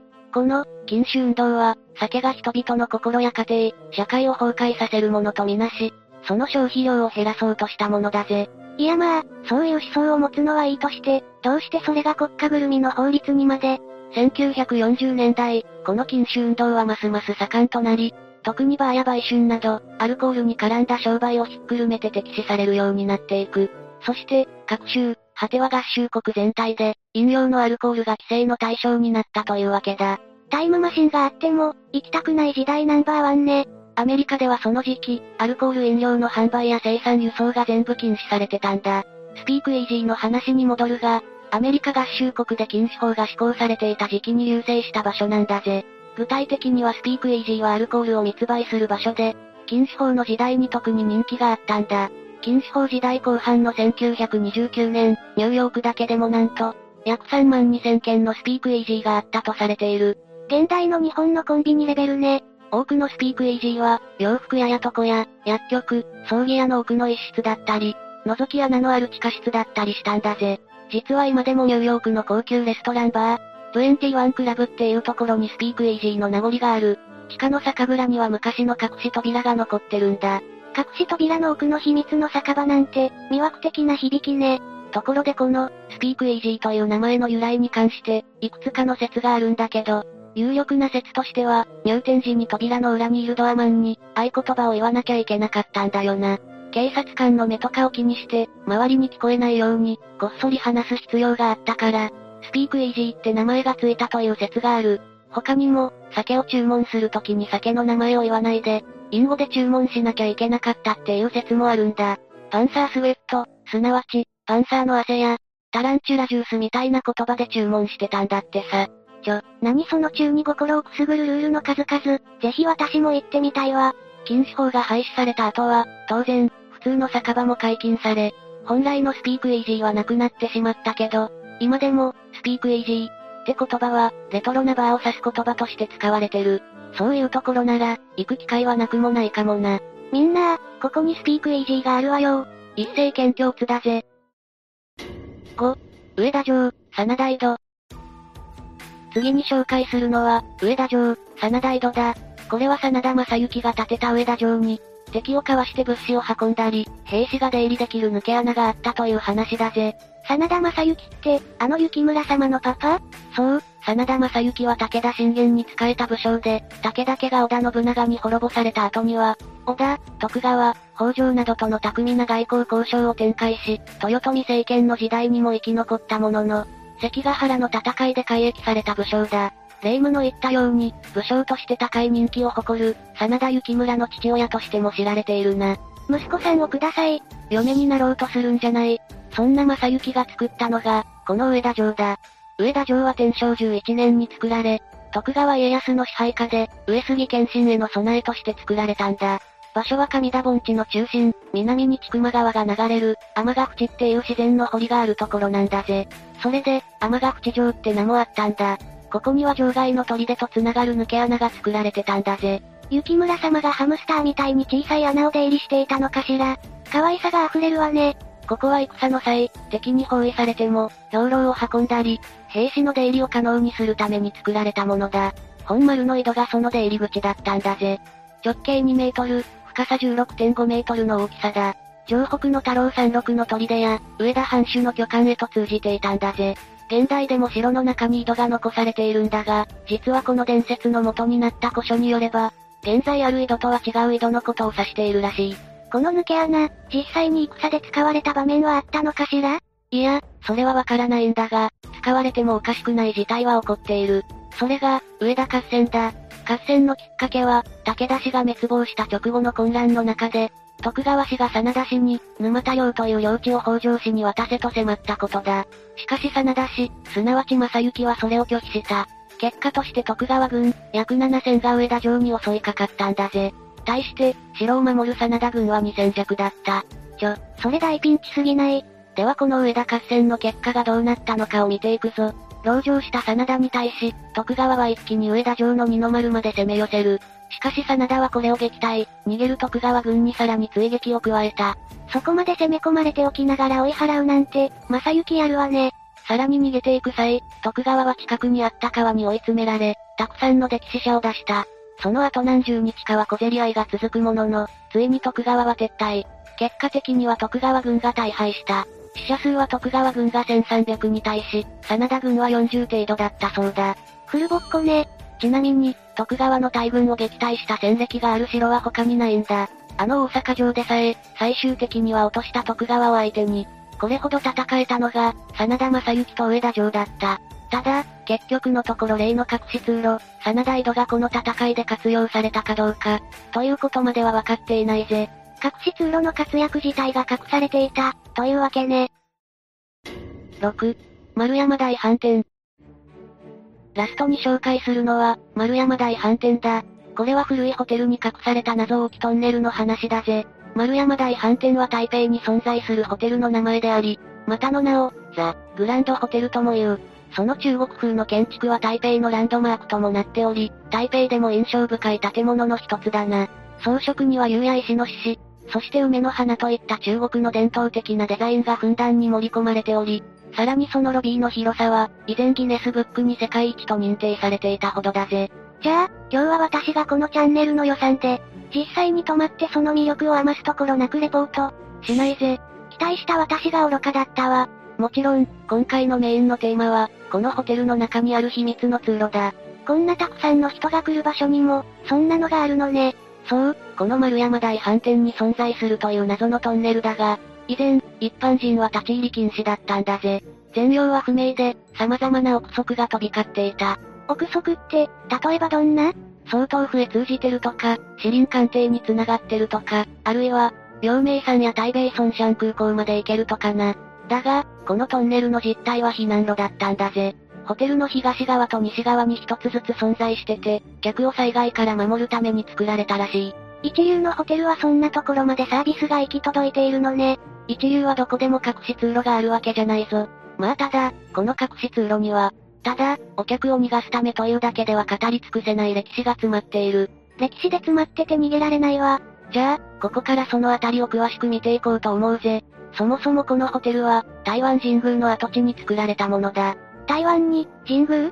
そう。大日本帝国は植民地、あるいは勢力圏とした朝鮮半島や台湾、パラオ、樺太などに神社を建立していった。その一つが台湾神宮だぜ。日本の統治期には台湾に多数の神社が作られてたんだが、その中でも台湾神宮は重要視されてたんだぜ。それは初めて聞いたわ。しかし、せんきゅうひゃくよんじゅうよねんになると、台湾神宮のあった場所に飛行機が墜落。その結果、ほとんどが消失したんだ。なんてこと。そして翌年、日本は連合軍に降伏し、台湾からも撤退することになる。この台湾神宮をはじめ、台湾にある神社は全て廃止された。せんきゅうひゃくごじゅうにねん、台湾神宮の跡地に建てられたのが台湾大飯店だ。その後、丸山大飯店と改名し、蒋介石の妻である宋美齢がオーナーとなったんだぜ。蒋介石って美味しいの？料理の種類の名前じゃないぞ。蒋介石はかつて中国本土を支配した中華民国のトップだ。第二次世界大戦で日本を追い出した後、共産党との戦争に敗れ台湾に逃げてきた。その妻、宋美齢は流暢な英語を駆使して、日本や共産党と戦う夫のスポークスマンとして活躍し、彼女が建てたこのホテルも、海外の賓客をもてなすのによく使われたというわけだ。あら、それで高級ホテルになったのね。そうだぜ。彼女は豪華な装飾を施し、ホテルを舞台にして外交を行ったと言われてるな。そんな場所だからこそ、以前から、丸山大飯店の地下には避難用の秘密通路があると囁かれてたんだぜ。要人が多く集まる場所だから、攻撃される危険も高かっただろうしな。まあ幸い、この隠し通路が実際に使われることはなかったけどな。その通路、今はどうなってるの？その後長らく、地下トンネルの存在は都市伝説として語り継がれていた。そして、にせんじゅうごねん、ホテルはなんと、ドキドキ、この隠し通路を一般公開することを決めるんだぜ。わーい、見せ物わーい。というわけでこの秘密のトンネルは、現在では一般人も見学することができる。従業員通路の奥に入り口があり、急な下り坂、そして滑り台が並走している。緊急脱出用のものだから、歩いていては間に合わない時に備えて作られたのね。いや、これは人が滑って降りるにはあまりに急すぎる。どうやら荷物用に作られたらしいな。トンネルは先へ進むほどどんどん狭くなっていき、最後には大人が立って歩くのが困難なレベルになるという。作っていくうちに予算がなくなったのかしら。そうして、最後にはホテルの西側にある公園に出ることができる、というわけだ。歴史を体感できる貴重な施設ね。まあ、実際に蒋介石とかが、これで逃げ出したことはなかったんだけどな。ちなみにトンネルは他にも一本用意されていたんだが、こっちは現在でも非公開らしい。ひょっとしてお宝が眠っていたりして、どうだろうな。ともかく、このホテルに宿泊すればトンネルを体験できるので、泊まる機会があったらぜひ試してみてほしいぜ。というわけで、今日は、世界に実在する隠し通路について紹介してきたぞ。みんないろんなものから逃げ回ってたのね。逃げる必要のない境遇に感謝しなくちゃ。特に禁止法とかね。飲みたいだけだろ。それじゃあ、今日の動画はここまで。動画が面白かったら、高評価とチャンネル登録よろしくお願いします。最後までご視聴いただきありがとうございました。不気味なんだよな。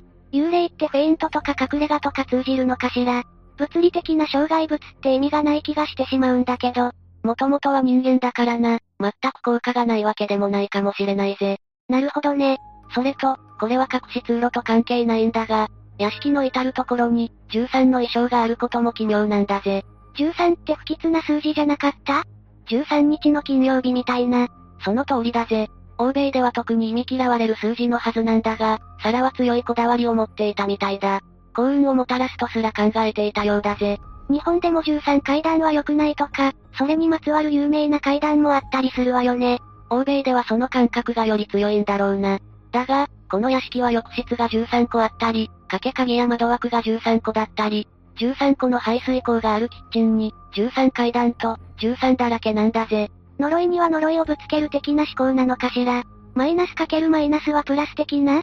なるほど、その発想はなかったぜ。それか、例の霊媒師に何か言われたのかもしれないけどな。そっちの方が現実的にありそうだわ。愛する娘と夫の死から始まった、呪われた屋敷の増改築だが、彼女の心が穏やかに人生を生きていける方法はなかったのかと思ってしまうぜ。今は誰も近づかない感じかしら？これだけ有名になってしまったからな、誰も来ないどころか観光地になっている。呪いの屋敷が観光地？まあ、世界屈指の心霊スポットと考えれば、行きたい人がたくさんいるのも納得かしら。ウィンチェスターハウスを訪れる観光旅行も行われているし、ハロウィンとかじゅうさんにちの金曜日の付近では、夜に肝試しツアーが行われることもあるんだぜ。そこまで明るく騒いでエンタメにしちゃってるなんて、行った人に何もなければいいと思うわ。幽霊さんたちの一応は家なわけだし、そこで騒いで何もないのかしらね。そこはよくある、自己責任でってことなんだろう。怖いのは無理だけど、隠し通路とかトラップだらけなのは、実際に見に行ってみたいと思うわ。さて、今回は、世界に実在する隠し通路ということで解説してきたな。隠し通路なんて創作物だけだと思ってたけど、結構本当にあるのね。赤と青のコードでできてる爆弾くらい、非現実的なものだと思ってたわ。かつては本当に役割を果たしていたし、活躍したこともあるんだよな。今でも実際に超重要施設にはあるのかもしれないぜ。日本で言えば首相官邸とか、アメリカならホワイトハウスとか、政府の要人がいがちなところには、隠し通路が作られているとしても不思議じゃなさそうよね。そこが使われるってことは、その国に何かあったってことだから、現在で言えばもう使われないことが望ましいんだが、存在自体を想像するのはありかもしれないな。いっそ自分の家に隠し扉を作るのもありよね。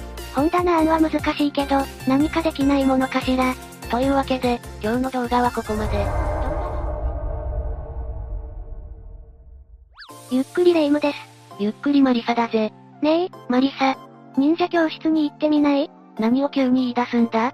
今度は忍者にハマったのか？なんかテレビで紹介されてて、気になったのよ。天井裏を通る姿なんて、かっこいいでしょ？それに、忍者だけが通れる場所があるなんてすごくワクワクするじゃない。確かに、そういうものには憧れてしまうよな。じゃあ、今でも隠された通路があるとしたらどうだ？興味が湧かないか？何それ、今でも隠された通路があるの？めちゃくちゃ興味が湧いてきたわ。じゃあ今回は、世界に実在する隠し通路ごせんを解説していくぞ。それじゃあ早速、ゆっくりしていってね。いち、バザーリの回廊。バザーリの回廊はせんごひゃくろくじゅうごねんに建設された、イタリア、フィレンツェにある隠し通路だ。その当時のフィレンツェにおける実質的な支配者、メディチ家が建設したもので、政治的なライバルや、不満を抱えた市民たちから身を守るために作った、メディチ家の秘密通路なんだぜ。支配者が自分たちだけのために作るなんて、まさに隠し通路って感じじゃない。確かに、支配者だからこそできることだよな。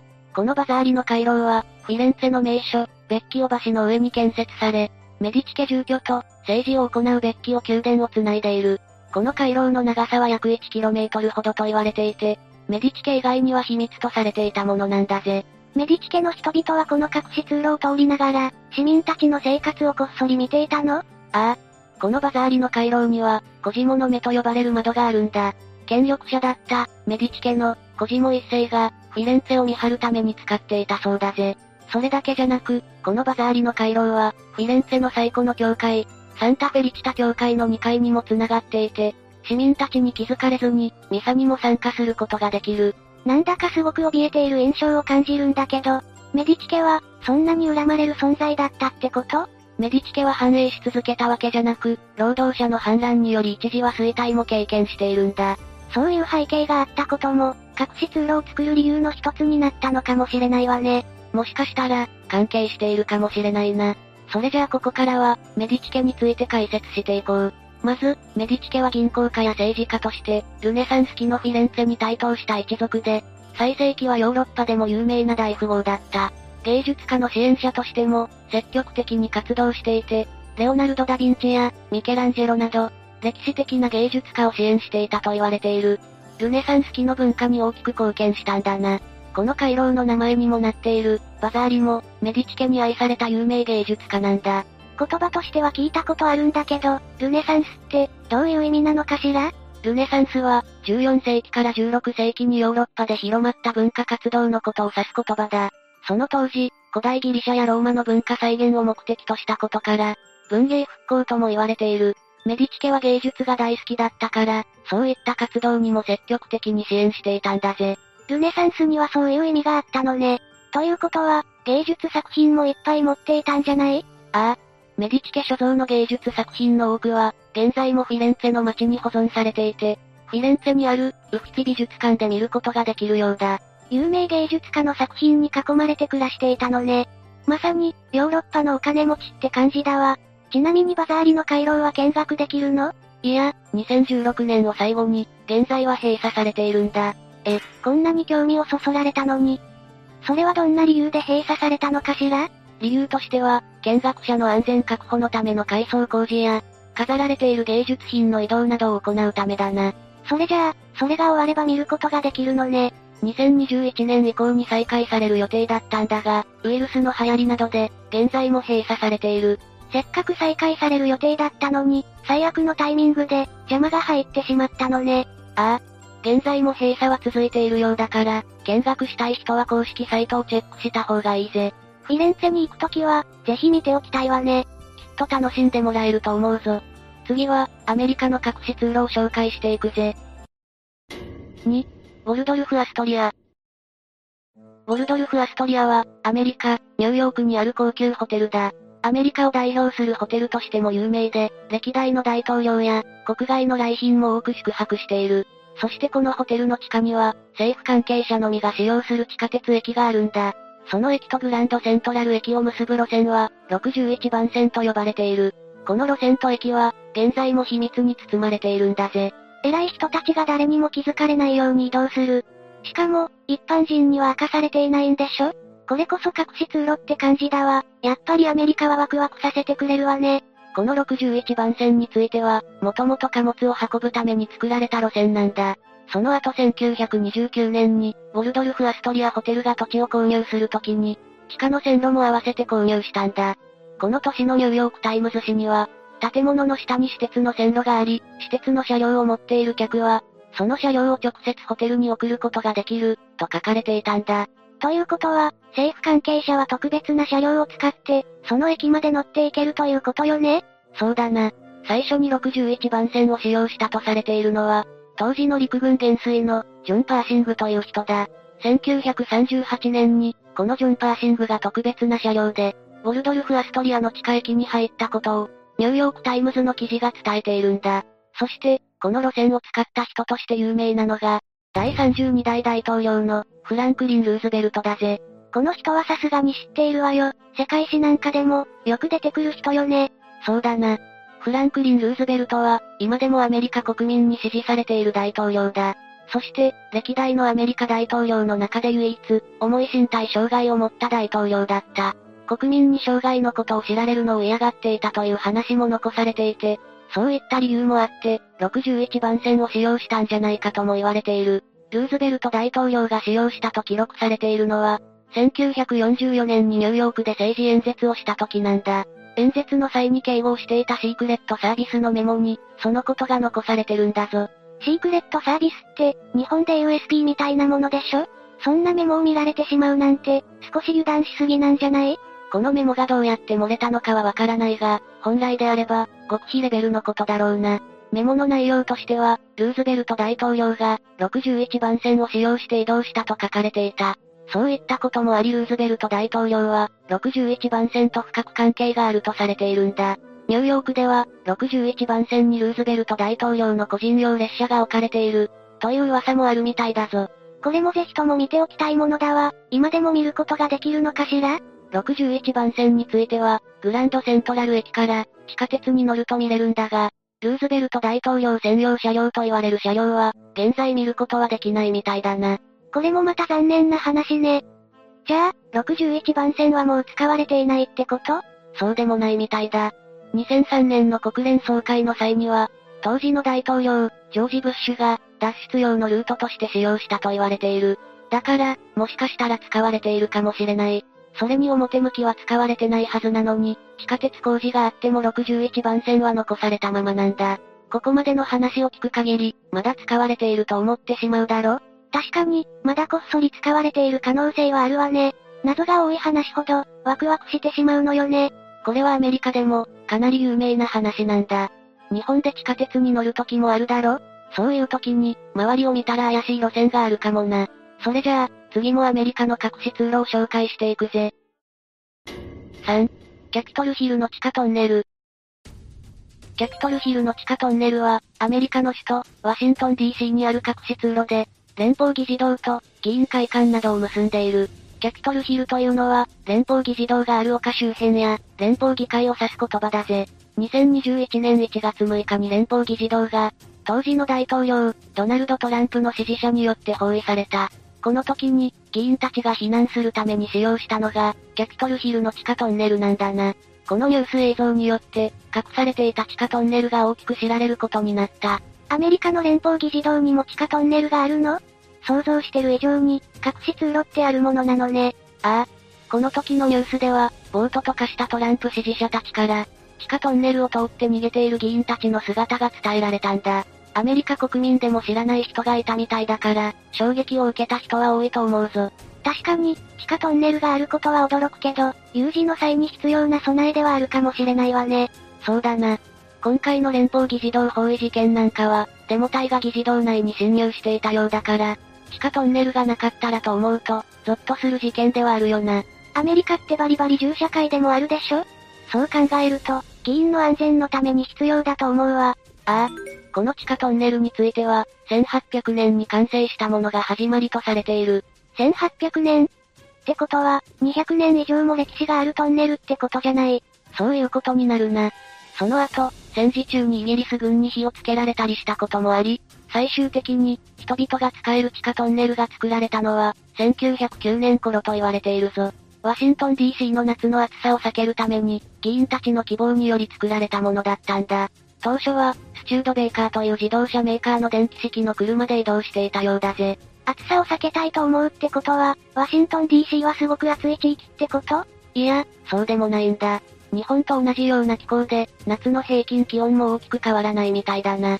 ちょっと、それはいただけないんじゃない？議員だけ特別扱いされてるように聞こえちゃうわ。まあ、その感じは否めない。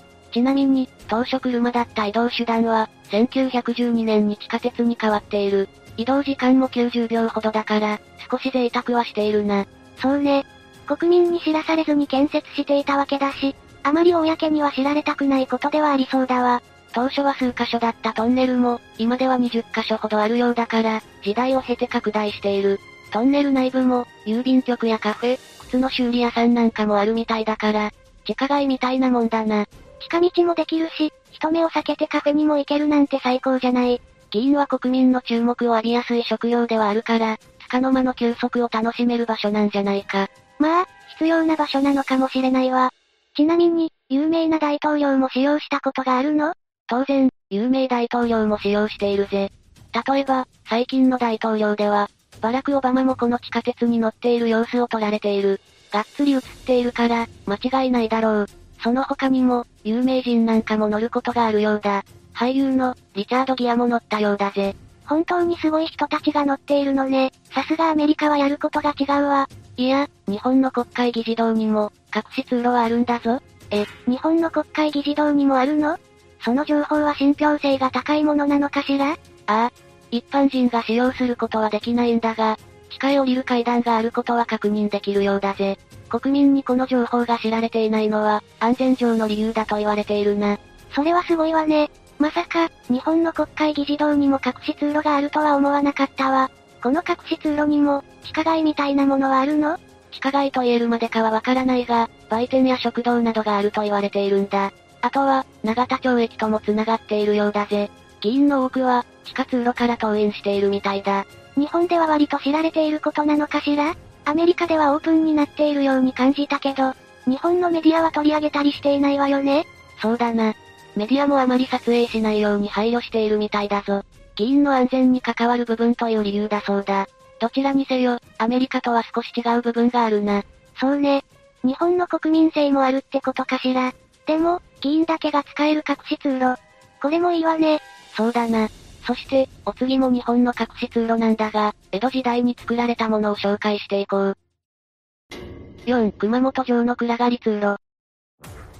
せんろっぴゃくろくねんに加藤清正によって築城された熊本城には、城の地下に隠し通路があったんだぜ。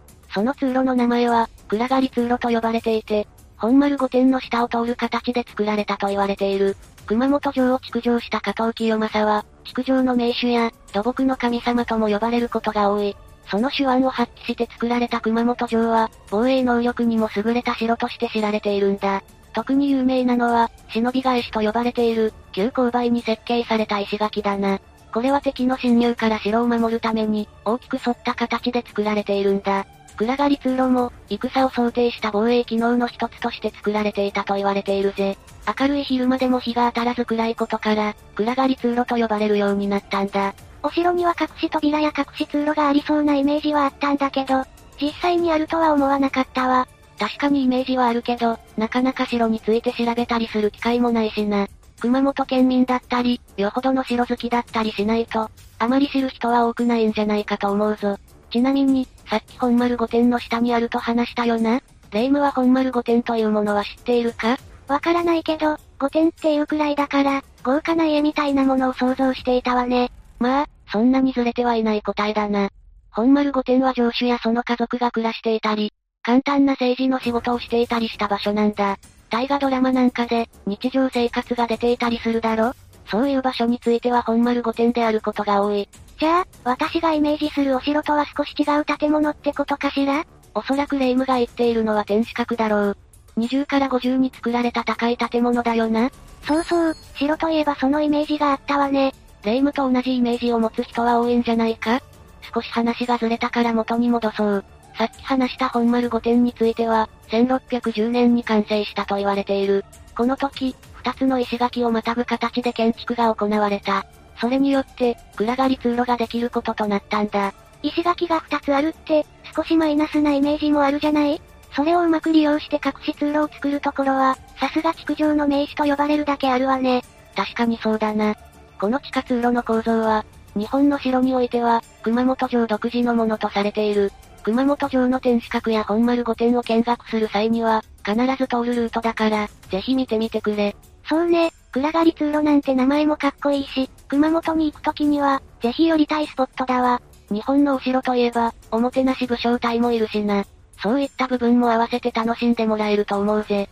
じゃあ、日本のお城で楽しくなったところだが、次は、身も凍りつく怖い隠し通路を紹介していくぜ。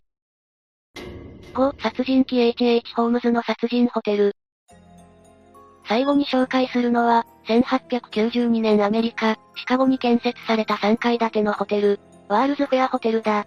このホテルの持ち主は、エイチエイチ ホームズと呼ばれるアメリカの犯罪史に名を残す、恐ろしい殺人鬼だった。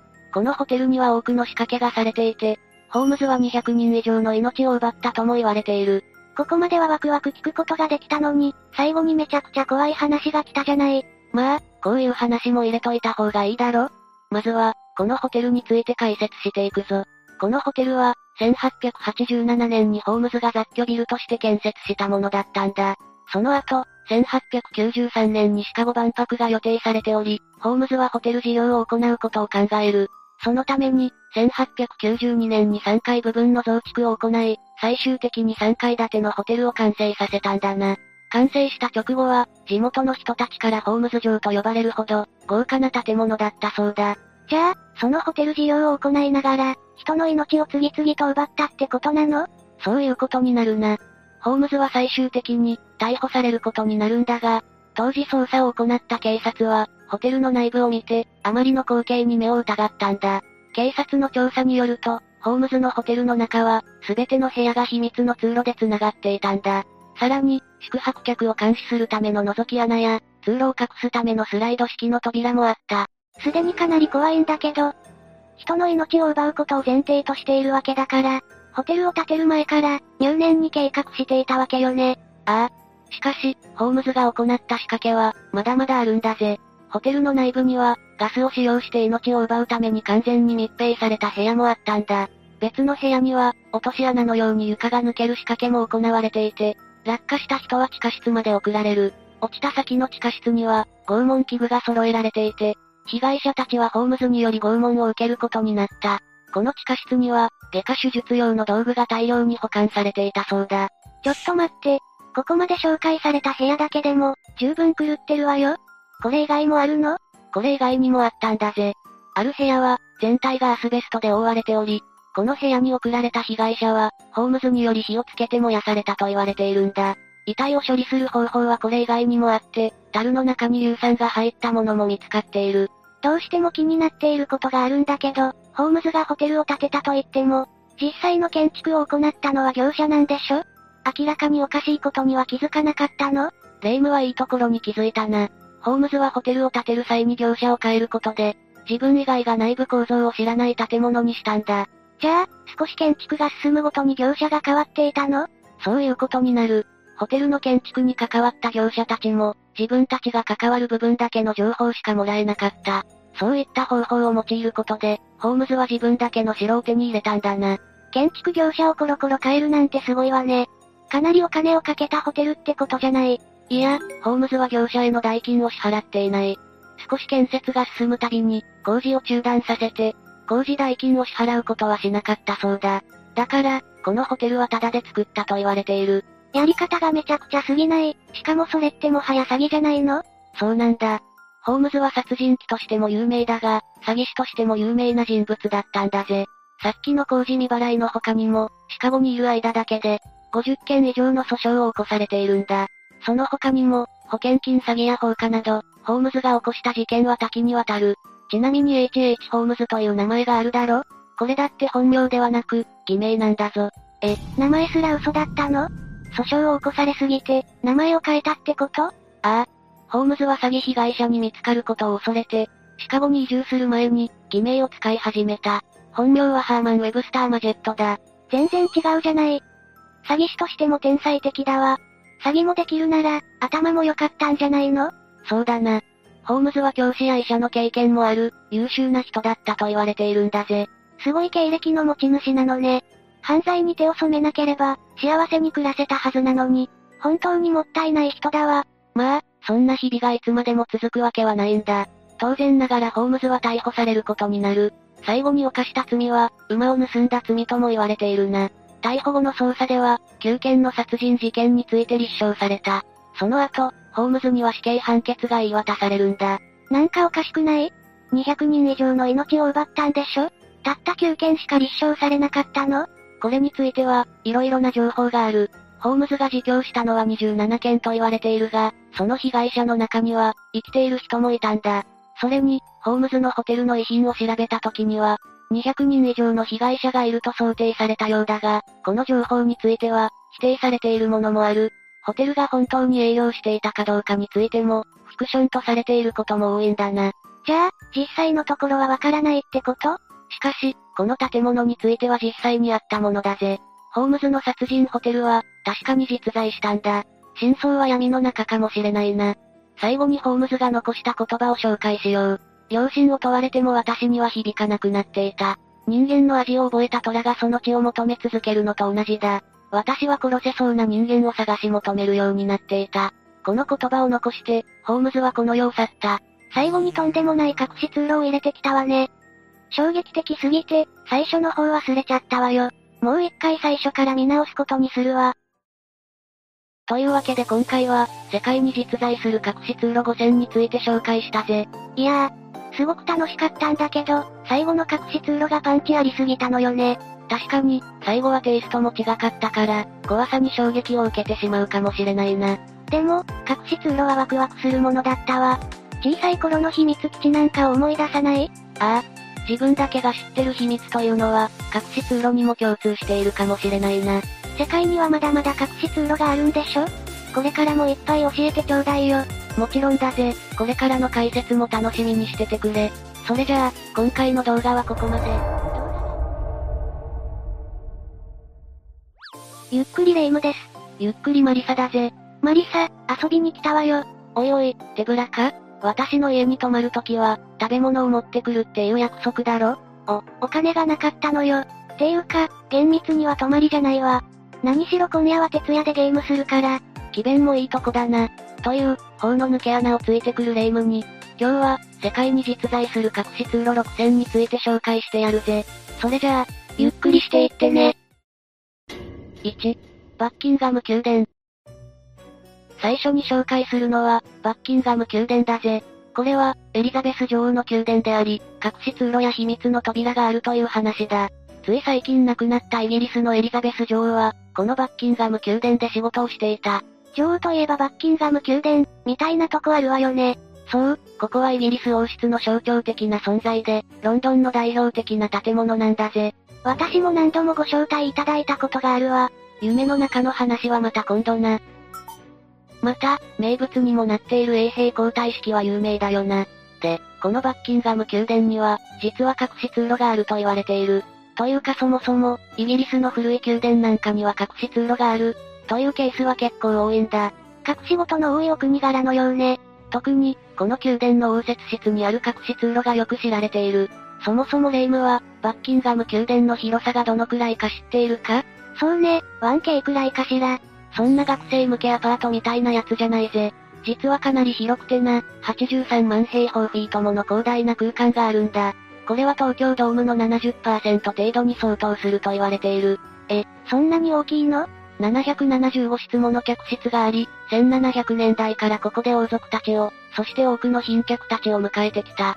そして今回紹介するのは、この宮殿にある応接室の隠し通路だ。この部屋はバッキンガム宮殿の、最も親密なステートルームの一つであり、別件や集まりに使用されている。クリスマスに王室の面々の様子を報道するテレビ番組とか、そういう機会にもこの部屋は使われるんだぜ。さらに、ある部屋にはドレッサーや金色の鏡があってだな。それらが、一見ただの豪華なアンティークに見えるんだけど、実は鏡が隠し通路なんだ。鏡が違う世界への入り口、みたいな物語はたくさんあるけど、実際に隠し通路に使われることもあるのね。そして、その部屋はホワイトドローイングルームと呼ばれてて、白と金、黄色の家具で飾られているんだ。なんて豪華なのかしら。女王が客人に会う時や、女王が自室から直接入るための隠し扉として使われていた。隠し扉だらけね。その隠し扉が鏡になっていて、女王の間と繋がっているんだよ。ていうかマリサ、ここでそんな王室の秘密をベラベラ喋っていいの？ひょっとして私たち、このチャンネルごと消され。いや、そこまでの心配はない。これはちゃんと一般に公開されてる情報だし、むしろ結構有名だぜ。よかった。だから消されるのは霊夢だけで済む。おい。に、モーティマーの穴。次に紹介するのは、モーティマーの穴だ。これは城の地下に広がるトンネルと、その中で繰り広げられた歴史的な事件についての話だぜ。ノッティンガム城というのはそもそも、イングランドにある城の名前なんだが、ここにはそもそも中世に砦が築かれており、そこにさらにじゅうななせいきになって現在の城が築かれた。そしてこの城はロビンフッドの敵、ノッティンガムの代官の居城でもあり、エドワードさんせいがイザベラとモーティマーを捕らえた城としても有名だぜ。ここにあった城は、かつてはノルマン様式のもっと城郭だったんだ。だけど、じゅうななせいきに起きた内戦でほぼ壊滅したんだぜ。そして再建され、一時は王が住む城になるほどの繁栄を見せたものの、じゅうきゅうせいきの暴動によって、またも廃墟となるという数奇な運命をたどった後、残された部分が博物館、美術館として使われるようになって、今に至っているというわけだ。なかなか波乱万丈な来歴をたどってるわね。現在では観光地化されており、市内を見渡すことができる庭園や、霊夢のようなお子様のためのプレイグラウンド。誰が小学生レベルじゃ。そしてギフトショップやミュージアムカフェなども揃っている。イングランドを訪れたら、ぜひ足を運んでほしいスポットだぜ。い、いや、観光案内はいいから隠し通路の話を。そう、その隠し通路はこの城の地下にある。城の下部に砂岩の層があるんだが、そこには地下牢や貯蔵庫の他に、隠れた洞窟や地下通路が存在してるんだ。その中でも、特に有名なのが、モーティマーの穴だ。これは、ある名高い人物が捕らえられるために使われた通路だぜ。ていうか、モーティマーって耳に残る名前は一体どこから来たの？この、モーティマーの穴という名前は、実はエドワードさんせいの母、イザベラの愛人である、ロジャード・モーティマーにちなんで名付けられたんだ。う、うむ。それでは、この隠し通路に秘められた、王室スキャンダルの歴史を紐解いていくぜ。この隠し通路が作られたのはじゅうよんせいきのこと。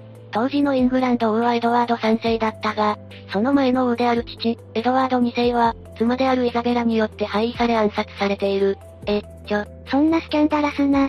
エドワードにせいはお気に入りの家来たちを徴用して、議会や貴族たちと対立しがちだった。そこで王妃であったイザベラがクーデターを起こし、議会を動かしてエドワードにせいは廃位、そして暗殺されてしまったんだ。このエドワードさんせいがじゅうよんさいで王位を継いだ時、実権は母親である王妃、イザベラとモーティマーが握ってたんだぜ。ああ、新しい王が幼いから、摂政が権勢を振るうパターンね。大抵ろくな結末にならないのよね。ましてやそれが父を殺した人物でもあるからな。この城に大木崎と愛人のモーチマーが泊まるとき、王は別の場所で待機させられたと言われている。おい、それは。王は別の場所で待機させられ。にかい言わなくていいわよ。つまり大人の事情がたっぷりのお察し案件ということね。まあそんなわけで、当然、そのような状態を王は歓迎してはいなかった。そして、エドワードは自らの手で、母とモーチマーから権力を取り戻さなければならなかったと、研究者のウォーカー氏は語っているぜ。自らって言っても、操り人形の王に何ほどのことができようか。そこで活躍するのがこの通路、モーティマーの穴だ。砂岩の城壁を掘り抜くことでこの隠し通路は作られた。ここがイザベラとモーティマーを捕らえるための潜入路として利用されたんだぜ。母親の愛人をやっつけるためにそこまで。そして、せんさんびゃくさんじゅうねんのじゅうがつじゅうくにち、エドワードさんせいのじゅうはっさいの誕生日直前、彼の兵士たちは、母親イザベラと、その愛人モーティマーをついに捕らえたんだぜ。で、で、モーティマーは絞首刑になった。モーティマー、まるで、リアルハムレットみたいな話だよな。ちょっと待って、母親のイザベラはどうなったの？イザベラはなんとか命は助けられたものの、政界からは引退し、ウィンザー城で隠居生活を送った。夫を殺し、愛人を息子に殺され、自らも息子によって幽閉される。なかなか壮絶な人生よね。しかし、晩年は愛人の命を奪われたことが原因なのか、精神を病むようになったと伝えられている。ちなみにこの地下通路を見学するツアーがあるんだけど、さんびゃくだん以上の階段を、上り下りするんだから覚悟が必要だぜ。じゅうさんかいだんを上らされたモーティマーに比べれば、なんてことない苦労ね。さん. ガレリア・ボルボニカ。次に紹介するのは、ガレリア・ボルボニカだぜ。これは、かつて民衆放棄を恐れたブルボン朝のフェルディナンドにせいが作り、その後様々な時代と用途を経て、現在では美術館として利用される地下通路の話なんだぜ。イタリアのナポリにある、ガレリア・ボルボニカは別名、ブルボントンネルとも呼ばれている。ブルボン、美味しそうな名前ね。それは直接は関係ないんだけどな。この地下通路は、ブルボン朝のフェルディナンドにせいが、人々が反乱を起こすのを恐れて作った地下通路なんだぜ。宮殿と兵舎をつなぎ、馬を含めた軍隊が移動できるようにしたらしい。そんなに民衆を恐れるなんて、何やらかしたのかしら。まあ、この時代の君主は結構革命を恐れてたからな。ナポリ中心部の、プレビシート広場からひゃくごじゅうメートルほど離れたところに、地下さんじゅうメートルぐらいに、この地下通路に続く入り口が今もある。地下さんじゅうメートル、結構深いわね。それが、このトンネルはじゅうきゅうせいき半ばに作られたもので、長さはごひゃくさんじゅうメートルだぜ。両脇には大きな洞窟も広がっている。このトンネルは、第二次大戦時には病院や防空壕として使われ、人々は空襲を逃れてこの中に逃げ込んでいたというわけだ。ここでは出産までも行われたことがあるぜ。ここで生まれた人がいるなんて感動ね。町と同じような生活が営まれていたのね。人々は爆撃に怯え、食料不足に苦しみながら、ここで連合軍の空襲が終わるのを待っていた。綺麗な水も、十分な電力もなく、不慮の事故で階段から落ちて亡くなる子供もいたぜ。そんな地下空間には、いくつもの部屋のように掘られた場所があちこちにあるんだ。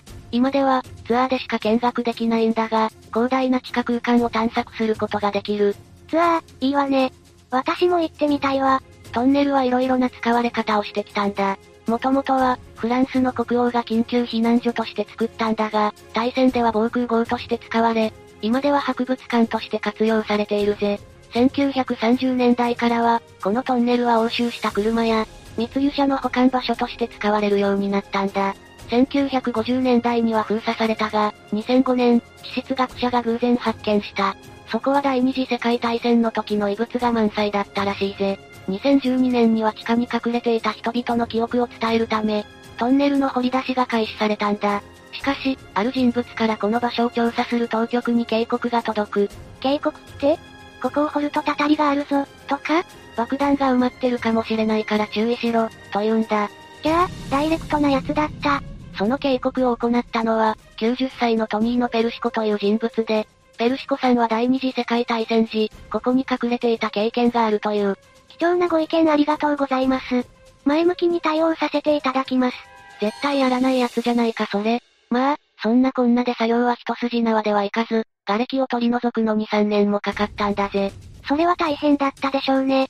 でも、その甲斐あって、にせんじゅうごねんじゅうにがつ、ガレリア・ボルボニカ美術館は、この地下通路を巡るツアーを開始し、避難していた人々の人生を記念する展示が行われているんだぜ。遊び半分で行くのは良くないけど、行けば貴重な経験にはなりそうな場所ね。よん. スピークイージー。次に紹介するのは、スピークイージーだ。これはアメリカのアルコール密売所の話だぜ。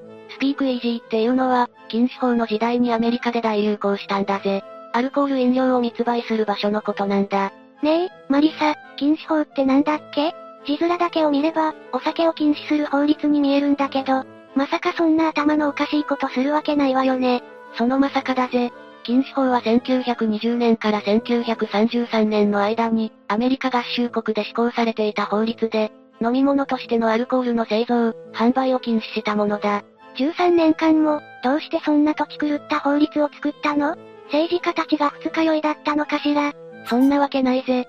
この法律の背景には、いろいろ複雑な事情があるが、メソジストというキリスト教の一派の信仰もその一つだ。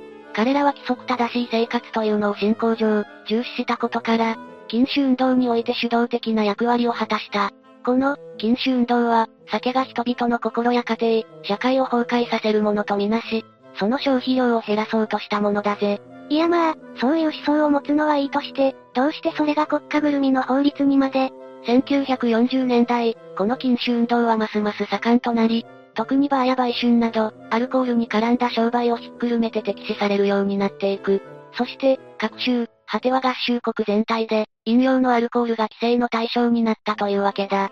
タイムマシンがあっても、行きたくない時代ナンバーワンね。アメリカではその時期、アルコール飲料の販売や生産輸送が全部禁止されてたんだ。スピークイージーの話に戻るが、アメリカ合衆国で禁酒法が施行されていた時期に隆盛した場所なんだぜ。具体的にはスピークイージーはアルコールを密売する場所で、禁酒法の時代に特に人気があったんだ。禁酒法時代後半のせんきゅうひゃくにじゅうきゅうねん、ニューヨークだけでもなんと、約さんまんにせんけんのスピークイージーがあったとされている。現代の日本のコンビニレベルね。多くのスピークイージーは、洋服屋や床屋、薬局、葬儀屋の奥の一室だったり、覗き穴のある地下室だったりしたんだぜ。実は今でもニューヨークの高級レストランバー、にじゅういちクラブっていうところにスピークイージーの名残がある。地下の酒蔵には昔の隠し扉が残ってるんだ。隠し扉の奥の秘密の酒場なんて、魅惑的な響きね。ところでこの、スピークイージーという名前の由来に関して、いくつかの説があるんだけど、有力な説としては、入店時に扉の裏にいるドアマンに、合言葉を言わなきゃいけなかったんだよな。警察官の目とかを気にして、周りに聞こえないように、こっそり話す必要があったから、スピークイージーって名前がついたという説がある。他にも、酒を注文するときに酒の名前を言わないで、隠語で注文しなきゃいけなかったっていう説もあるんだ。パンサースウェット、すなわち、パンサーの汗や、タランチュラジュースみたいな言葉で注文してたんだってさ。ちょ、何その中に心をくすぐるルールの数々、ぜひ私も言ってみたいわ。禁酒法が廃止された後は、当然、普通の酒場も解禁され、本来のスピークイージーはなくなってしまったけど、今でも、スピークイージーって言葉は、レトロなバーを指す言葉として使われてる。そういうところなら、行く機会はなくもないかもな。みんな、ここにスピークイージーがあるわよ。一斉県境津だぜ。ご. 上田城、真田井戸。次に紹介するのは、上田城、真田井戸だ。これは真田昌幸が建てた上田城に、敵をかわして物資を運んだり、兵士が出入りできる抜け穴があったという話だぜ。真田昌幸って、あの幸村様のパパ？そう、真田昌幸は武田信玄に仕えた武将で、武田家が織田信長に滅ぼされた後には、織田、徳川、北条などとの巧みな外交交渉を展開し、豊臣政権の時代にも生き残ったものの、関ヶ原の戦いで改易された武将だ。霊夢の言ったように、武将として高い人気を誇る、真田幸村の父親としても知られているな。息子さんをください。嫁になろうとするんじゃない。そんな正幸が作ったのが、この上田城だ。上田城は天正じゅういちねんに作られ、徳川家康の支配下で、上杉謙信への備えとして作られたんだ。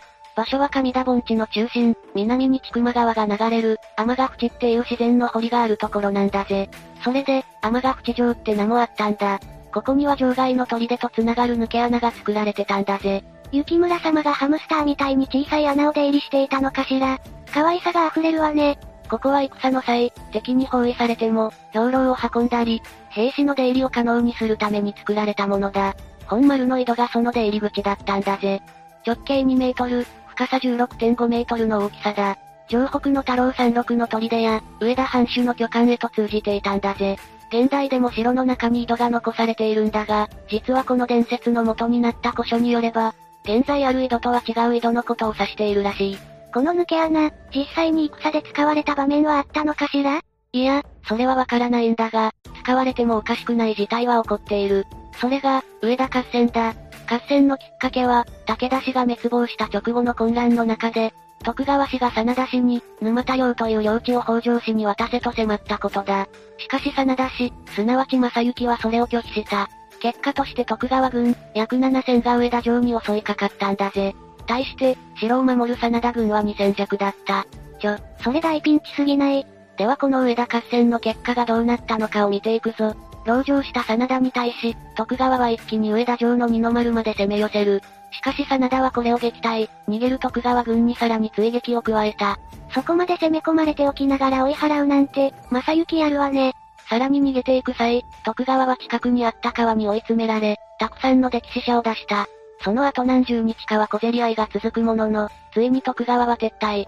結果的には徳川軍が大敗した。死者数は徳川軍がせんさんびゃくに対し、真田軍はよんじゅう程度だったそうだ。フルボッコね。ちなみに、徳川の大軍を撃退した戦歴がある城は他にないんだ。あの大阪城でさえ、最終的には落とした徳川を相手に、これほど戦えたのが、真田正幸と上田城だった。ただ、結局のところ例の隠し通路、真田井戸がこの戦いで活用されたかどうか、ということまでは分かっていないぜ。隠し通路の活躍自体が隠されていた、というわけね。ろく.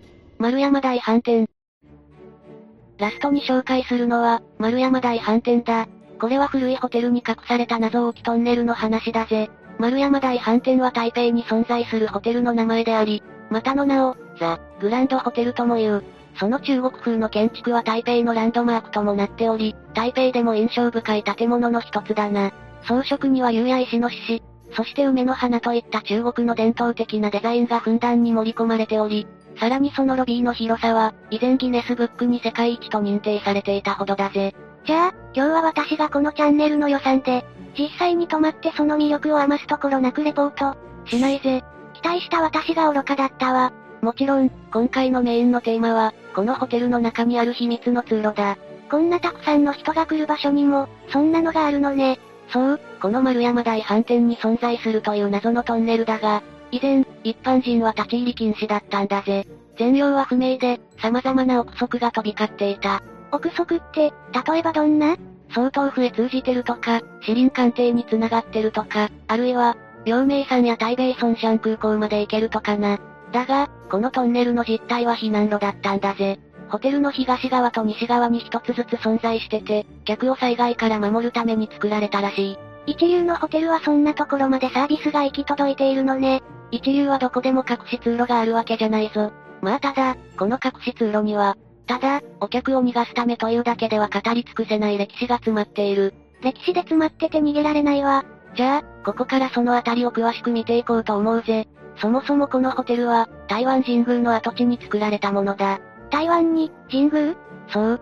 大日本帝国は植民地。あるいは勢力圏とした朝鮮半島や台湾、パラオ、樺太などに神社を建立していった。その一つが台湾神宮だぜ。日本の統治期には台湾に多数の神社が作られてたんだが、その中でも台湾神宮は重要視されてたんだぜ。それは初めて聞いたわ。しかし、せんきゅうひゃくよんじゅうよねんになると、台湾神宮のあった場所に飛行機が墜落。その結果、ほとんどが消失したんだ。なんてこと。そして翌年、日本は連合軍に降伏し、台湾からも撤退することになる。この台湾神宮をはじめ、台湾にある神社は全て廃止された。せんきゅうひゃくごじゅうにねん、台湾神宮の跡地に建てられたのが台湾大飯店だ。その後、丸山大飯店と改名し、蒋介石の妻である宋美齢がオーナーとなったんだぜ。蒋介石って美味しいの？料理の種類の名前じゃないぞ。蒋介石はかつて中国本土を支配した中華民国のトップだ。第二次世界大戦で日本を追い出した後、共産党との戦争に敗れ台湾に逃げてきた。その妻、宋美齢は流暢な英語を駆使して、日本や共産党と戦う夫のスポークスマンとして活躍し、彼女が建てたこのホテルも、海外の賓客をもてなすのによく使われたというわけだ。あら、それで高級ホテルになったのね。そうだぜ。彼女は豪華な装飾を施し、ホテルを舞台にして外交を行ったと言われてるな。そんな場所だからこそ、以前から、丸山大飯店の地下には避難用の秘密通路があると囁かれてたんだぜ。要人が多く集まる場所だから、攻撃される危険も高かっただろうしな。まあ幸い、この隠し通路が実際に使われることはなかったけどな。その通路、今はどうなってるの？その後長らく、地下トンネルの存在は都市伝説として語り継がれていた。そして、にせんじゅうごねん、ホテルはなんと、ドキドキ。この隠し通路を一般公開することを決めるんだぜ。わーい、見せ物わーい。というわけでこの秘密のトンネルは、現在では一般人も見学することができる。従業員通路の奥に入り口があり、急な下り坂、そして滑り台が並走している。緊急脱出用のものだから、歩いていては間に合わない時に備えて作られたのね。いや、これは人が滑って降りるにはあまりに急すぎる。どうやら荷物用に作られたらしいな。トンネルは先へ進むほどどんどん狭くなっていき、最後には大人が立って歩くのが困難なレベルになるという。作っていくうちに予算がなくなったのかしら。そうして、最後にはホテルの西側にある公園に出ることができる、というわけだ。歴史を体感できる貴重な施設ね。まあ、実際に蒋介石とかが、これで逃げ出したことはなかったんだけどな。ちなみにトンネルは他にも一本用意されていたんだが、こっちは現在でも非公開らしい。ひょっとしてお宝が眠っていたりして、どうだろうな。ともかく、このホテルに宿泊すればトンネルを体験できるので、泊まる機会があったらぜひ試してみてほしいぜ。というわけで、今日は、世界に実在する隠し通路について紹介してきたぞ。みんないろんなものから逃げ回ってたのね。逃げる必要のない境遇に感謝しなくちゃ。特に禁止法とかね。飲みたいだけだろ。それじゃあ、今日の動画はここまで。動画が面白かったら、高評価とチャンネル登録よろしくお願いします。最後までご視聴いただきありがとうございました。